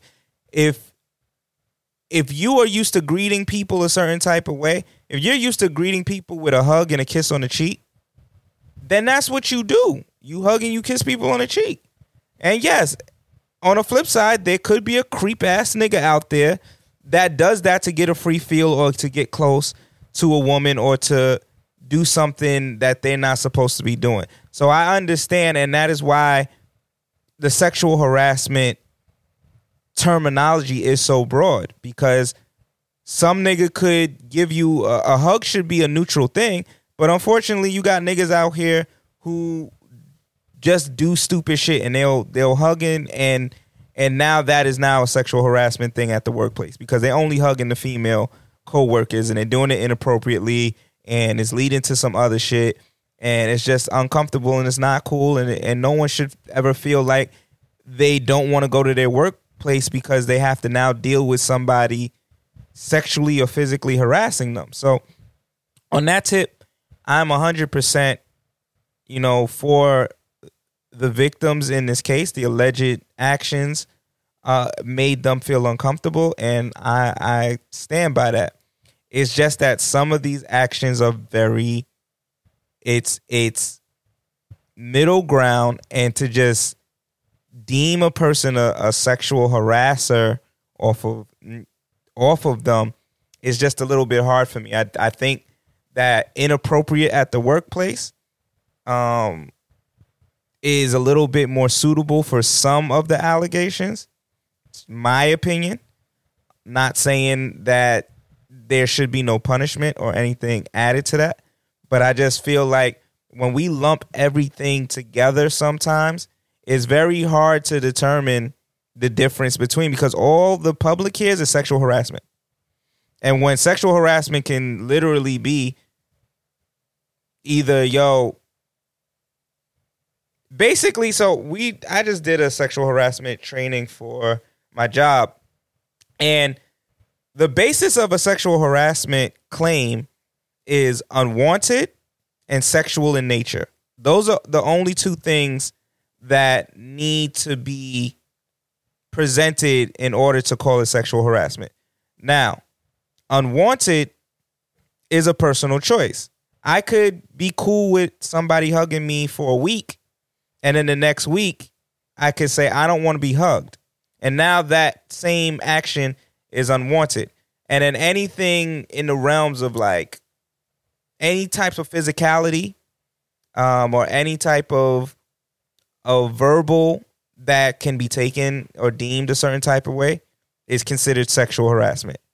So it's just very broad and it just can lead to a lot of different things. So when we just take sexual harassment allegations and then tell somebody that they should resign or tell somebody that they should get fired or whatever, when the terminology is so broad, I just think we need more levels to it. Like in this particular case, and some of them is like again, is a hug and kiss at a holiday party.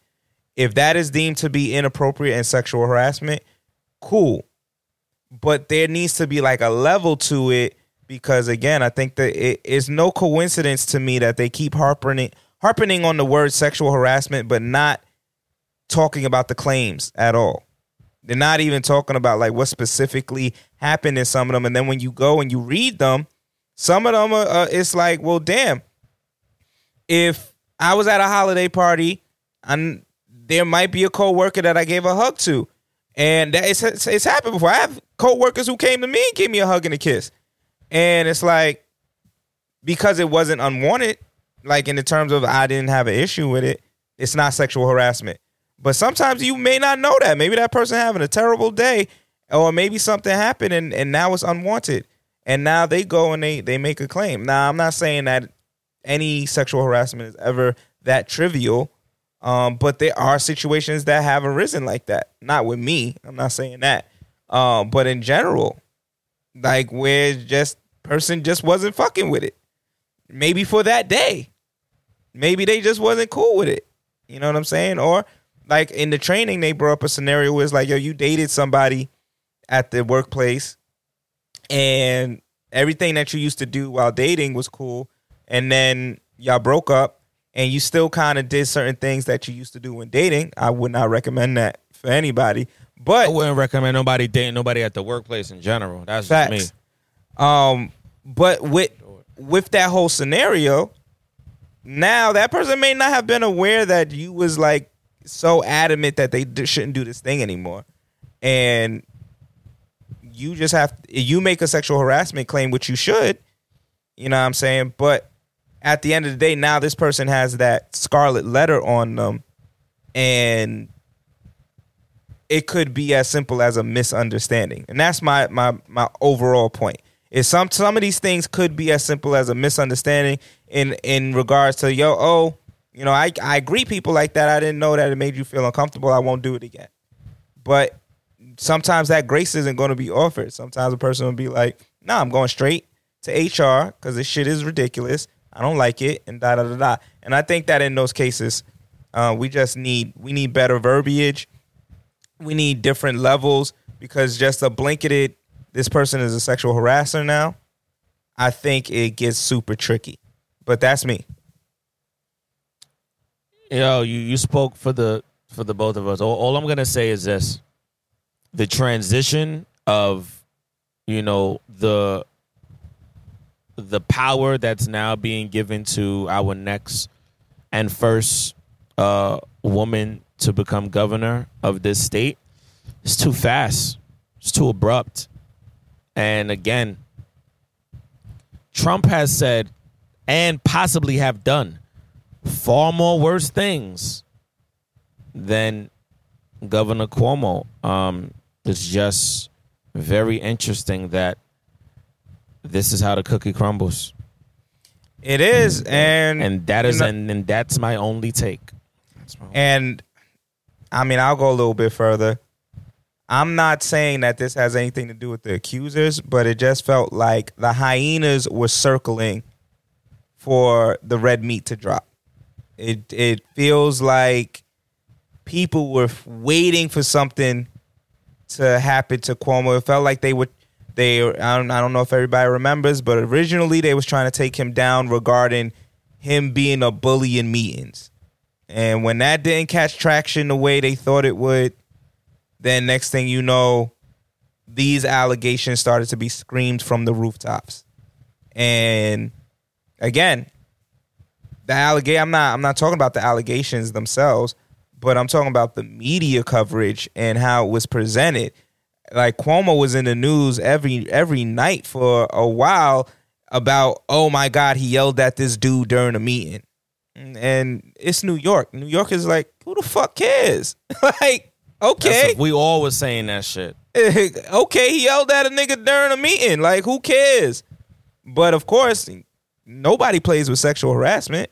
And again, I'm not saying that was manufactured. If the allegations were there, the allegations were there. But it just seemed like there's been such a spotlight on negative things regarding him ever since people started to talk about him potentially being a presidential uh, nominee at some point in time. And it just it just feels weird. It feels weird. If and it feels like uh, there are politicians in New York that don't fuck with him, don't like him, and again they were just waiting for something to come up. And when it did, they said, "Let's get it. Let's let's do what we got to do and get him the fuck up out of here." So, I mean, I don't know. Again, to the allegations and to the victims, hundred percent, y'all deserve y'all day um, in court, and uh, y'all deserve whatever compensation or necessary things need to happen. And if you felt violated, embarrassed, or disgusted, you have every right to, and do what y'all got to do. Um, it's the outside entities that make this seem weird or feel weird, not the people involved, not the not the, the victims involved, but the outside entities that seem to like just jump on it. Just was uh, very interesting, especially in terms of like you said, you have people that have done far worse, um, and it's just been like, all right, We ain't. It ain't even a big deal. But when it comes to this, it's like even even in most organizations, some of the allegations would lead to this nigga going to a sexual harassment training. That's what it would lead to. And the nigga would have Right. to go to a sexual harassment training. He wouldn't you you wouldn't ask somebody to resign off of it. So and This is a fact. I literally just did a virtual training for my job, not because of any incident. Don't get it fucked up or twisted, um, but just as protocol. Because most jobs, if not all jobs in New York, you have to take a sexual harassment training. Um, but yeah, and that was literally they were going through some of the, the the situations, and they were talking about, you know, I mean, like what are the levels? If you did X, Y, and Z, this is most likely going to lead to a conversation with your supervisor. If you do this, that, and the third, this is probably going straight to HR. If if you all the way fucked up and did some shit, you're going to jail. the cops are coming, type shit. So, um, just very interesting for sure. I I I'm mixed on it, um, but if this is the best thing for New York, then this is the best thing for New York. And if, um, and again, for the victims, if this is the best thing for the victims, then this is the best thing. See you later, Cuomo. Uh, it is what it is. Yeah. See you later.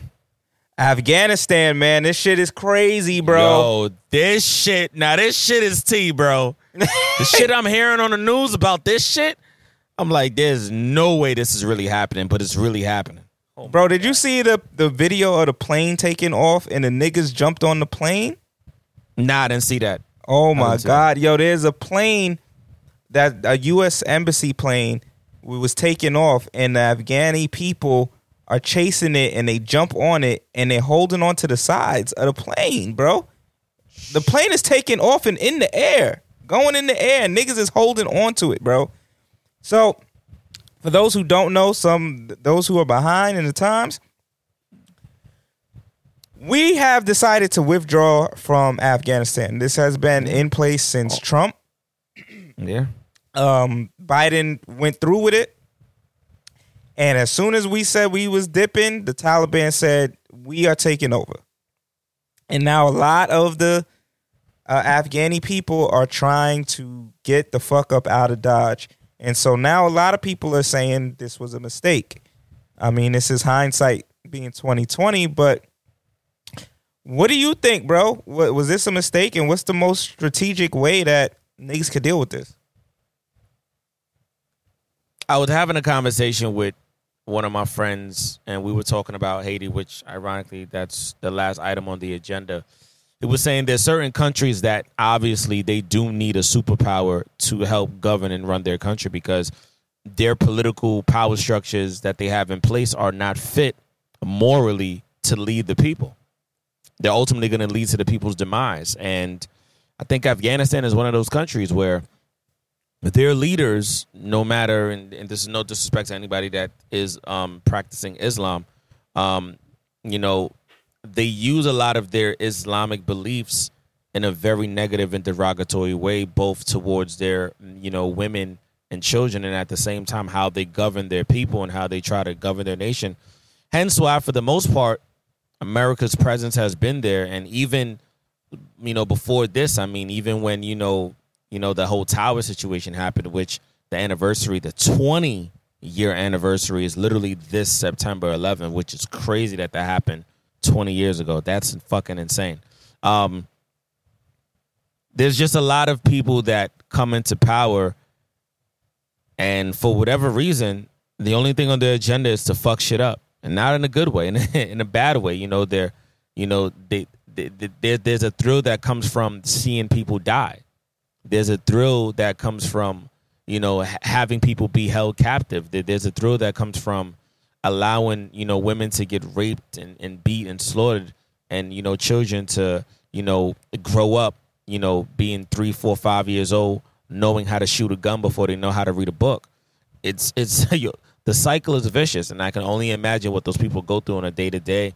I follow this page on Instagram called We Are Peace, and We Are Peace, you know, just has global things that happen all across the world, and every every other day they post photos of like kids growing up in like very like you know very tough environments and then also kids that are you know in the environment and bringing it down by you know having guns in their hands or you know killing you know their, their parents and or killing each other. It's it's a vicious cycle man. I i think that we may have made a misstep in this uh the, the, the, uh, a big misstep because once you start pulling out shit ain't, ain't no turning back. Ain't no turning back Yeah, I mean it's so it's such a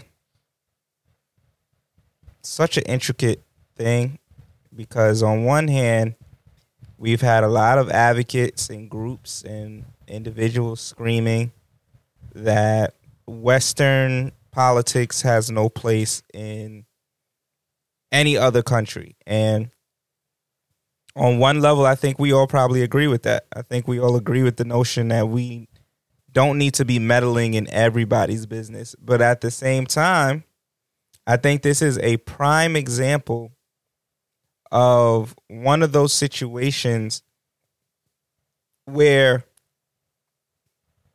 people don't know 100% what they're talking about. You know what I'm saying? Like like you said, some intervention might be necessary and it's not always about white people trying to dominate people of color, which a lot of it always is, and I'm not saying that that doesn't happen at all. I'm not, don't get that twisted. But Right. in some instances, your national security, and I know I probably sound mad like nationalist right now, but your your national security does hinder on what's happening overseas and the influence of what's happening overseas going one way or the other. And what I mean by that is, like you said, sometimes the people that want to rise to power want to rise to power just to have power and just to do certain things and keep things in a certain type of way. And there are other people that maybe aren't as bad as those individuals in terms of that mindset and maybe will get the support or backing of the global wo- world. And I think it all it all plays off of each other, right? Like if we have more of a positive view of government and how governments work and what their interests are, then I think we would look at some of America's national security policies a little bit different. But because we have so much distrust and because we feel like the intentions of government are oftentimes counter to what the people need or want and more so within the interest of what will make uh, the people in power stay in power and rich, we are always skeptical when people say, "Oh, we got to do this and we got to do that." There might have been, like you said, there there, there might have been a reason to stay in in Afghanistan just a little bit longer, um, and this might have been a misstep, especially since, as you brought up, 20th anniversary of 9/11 is coming up, and there are there's a lot of chatter regarding terrorist attacks, and it's from three different angles right now. You got the Taliban who look at 9/11 as a national holiday. You got uh, the COVID restriction fighters, people who feel like COVID uh, restrictions, anything dealing with masks, uh, any- anything dealing with mandates, anything dealing with this pandemic in general, in terms of the government stepping in, is an overreach, and they feel like they have to overthrow, or they feel like they have to fight against the government before the government continues to take more power away from the people. They feel like this is the beginning, and if we don't do something now, we're going to end up en- enslaved. And then you have the people who still support Trump and still believe that Biden is an illegitimate president and that somehow, some way, the forces of Trump are going to come together and overthrow Biden. And this is prophesized some way, some shape, somehow. And all of this is just leading to, in my opinion, some type of wild attack is going to happen. And I don't, I, I wish not, I hope not, but it just seems like very distable in the world right now. We got water shortages in Colorado, I believe, the Great Lakes, in which now they're going to start rationing water. We ain't never been here before. we ain't never been here before. So the destabilization of everything is still well in effect. Like the lingering aspects of that last presidency are still here, and the fissures might be getting worse. We we we can't we can't agree on mask. We can't agree on mask. Like that's that's really a political issue. If wearing a mask is gonna keep you from getting sick or not, I always get a cold. I ain't got not one cold since I started wearing masks.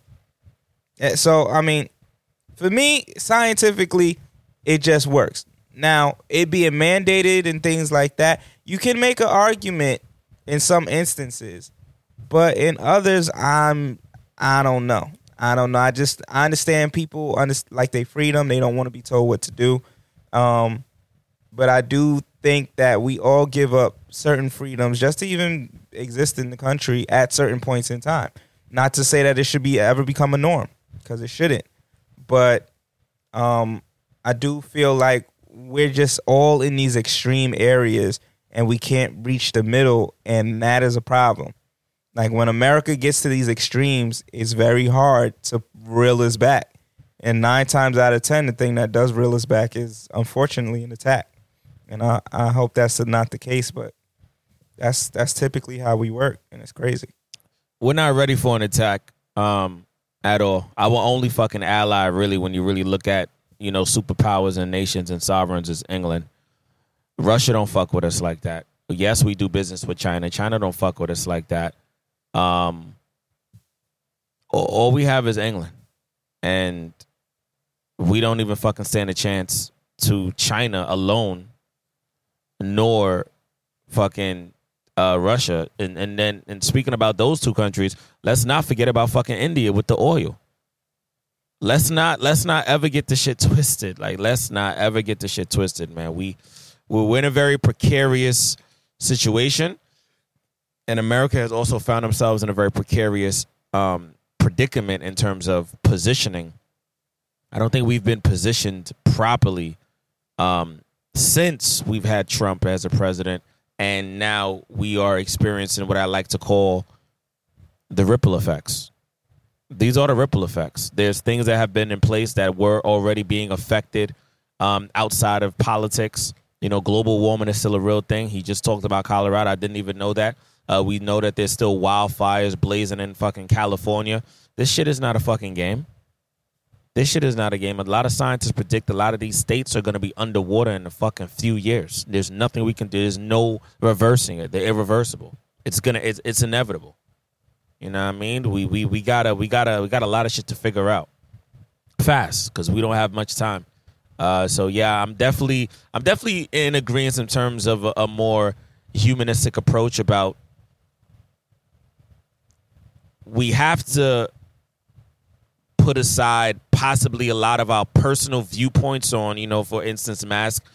whatever is gonna be for the greater good of the fucking society. I mean, shit, I don't want to fucking wear these shits either. But whatever's gonna help the race go, at least so that we can, you know, have another thousand years, you know, after we're dead, and then the other, you know, um, offsprings of the offsprings can survive and, and get to, you know, year three thousand.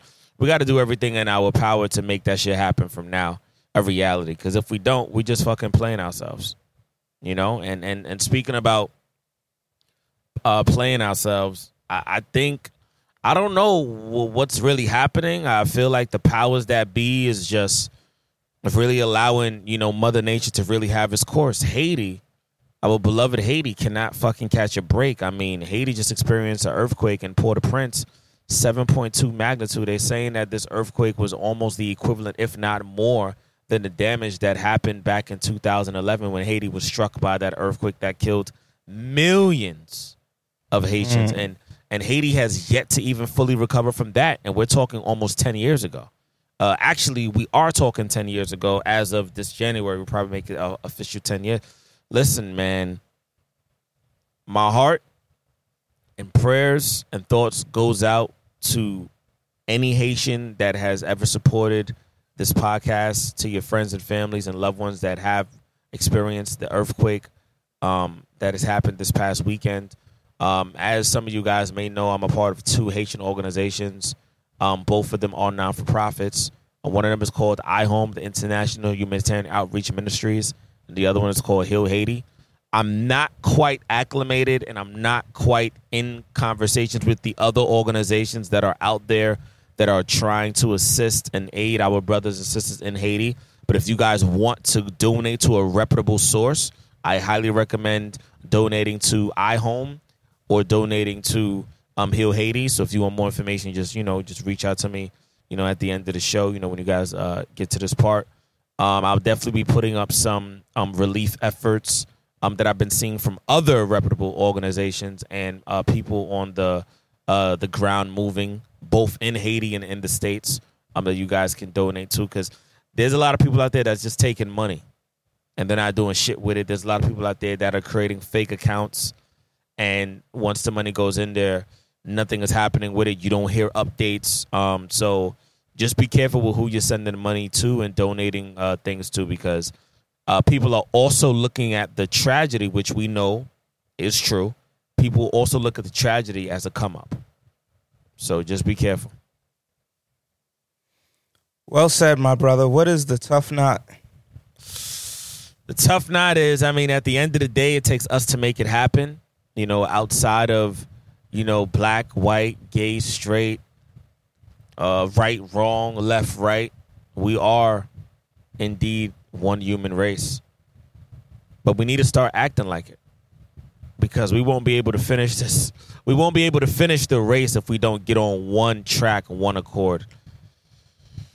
We got to be more humane. We got to be more uh, humanistic. We have to be more uh, willing to compromise as a race, you know, as a whole, as a as a human functioning body of of people. Because, I mean, we are really the ones that can either set a good pace forward or set a bad pace back.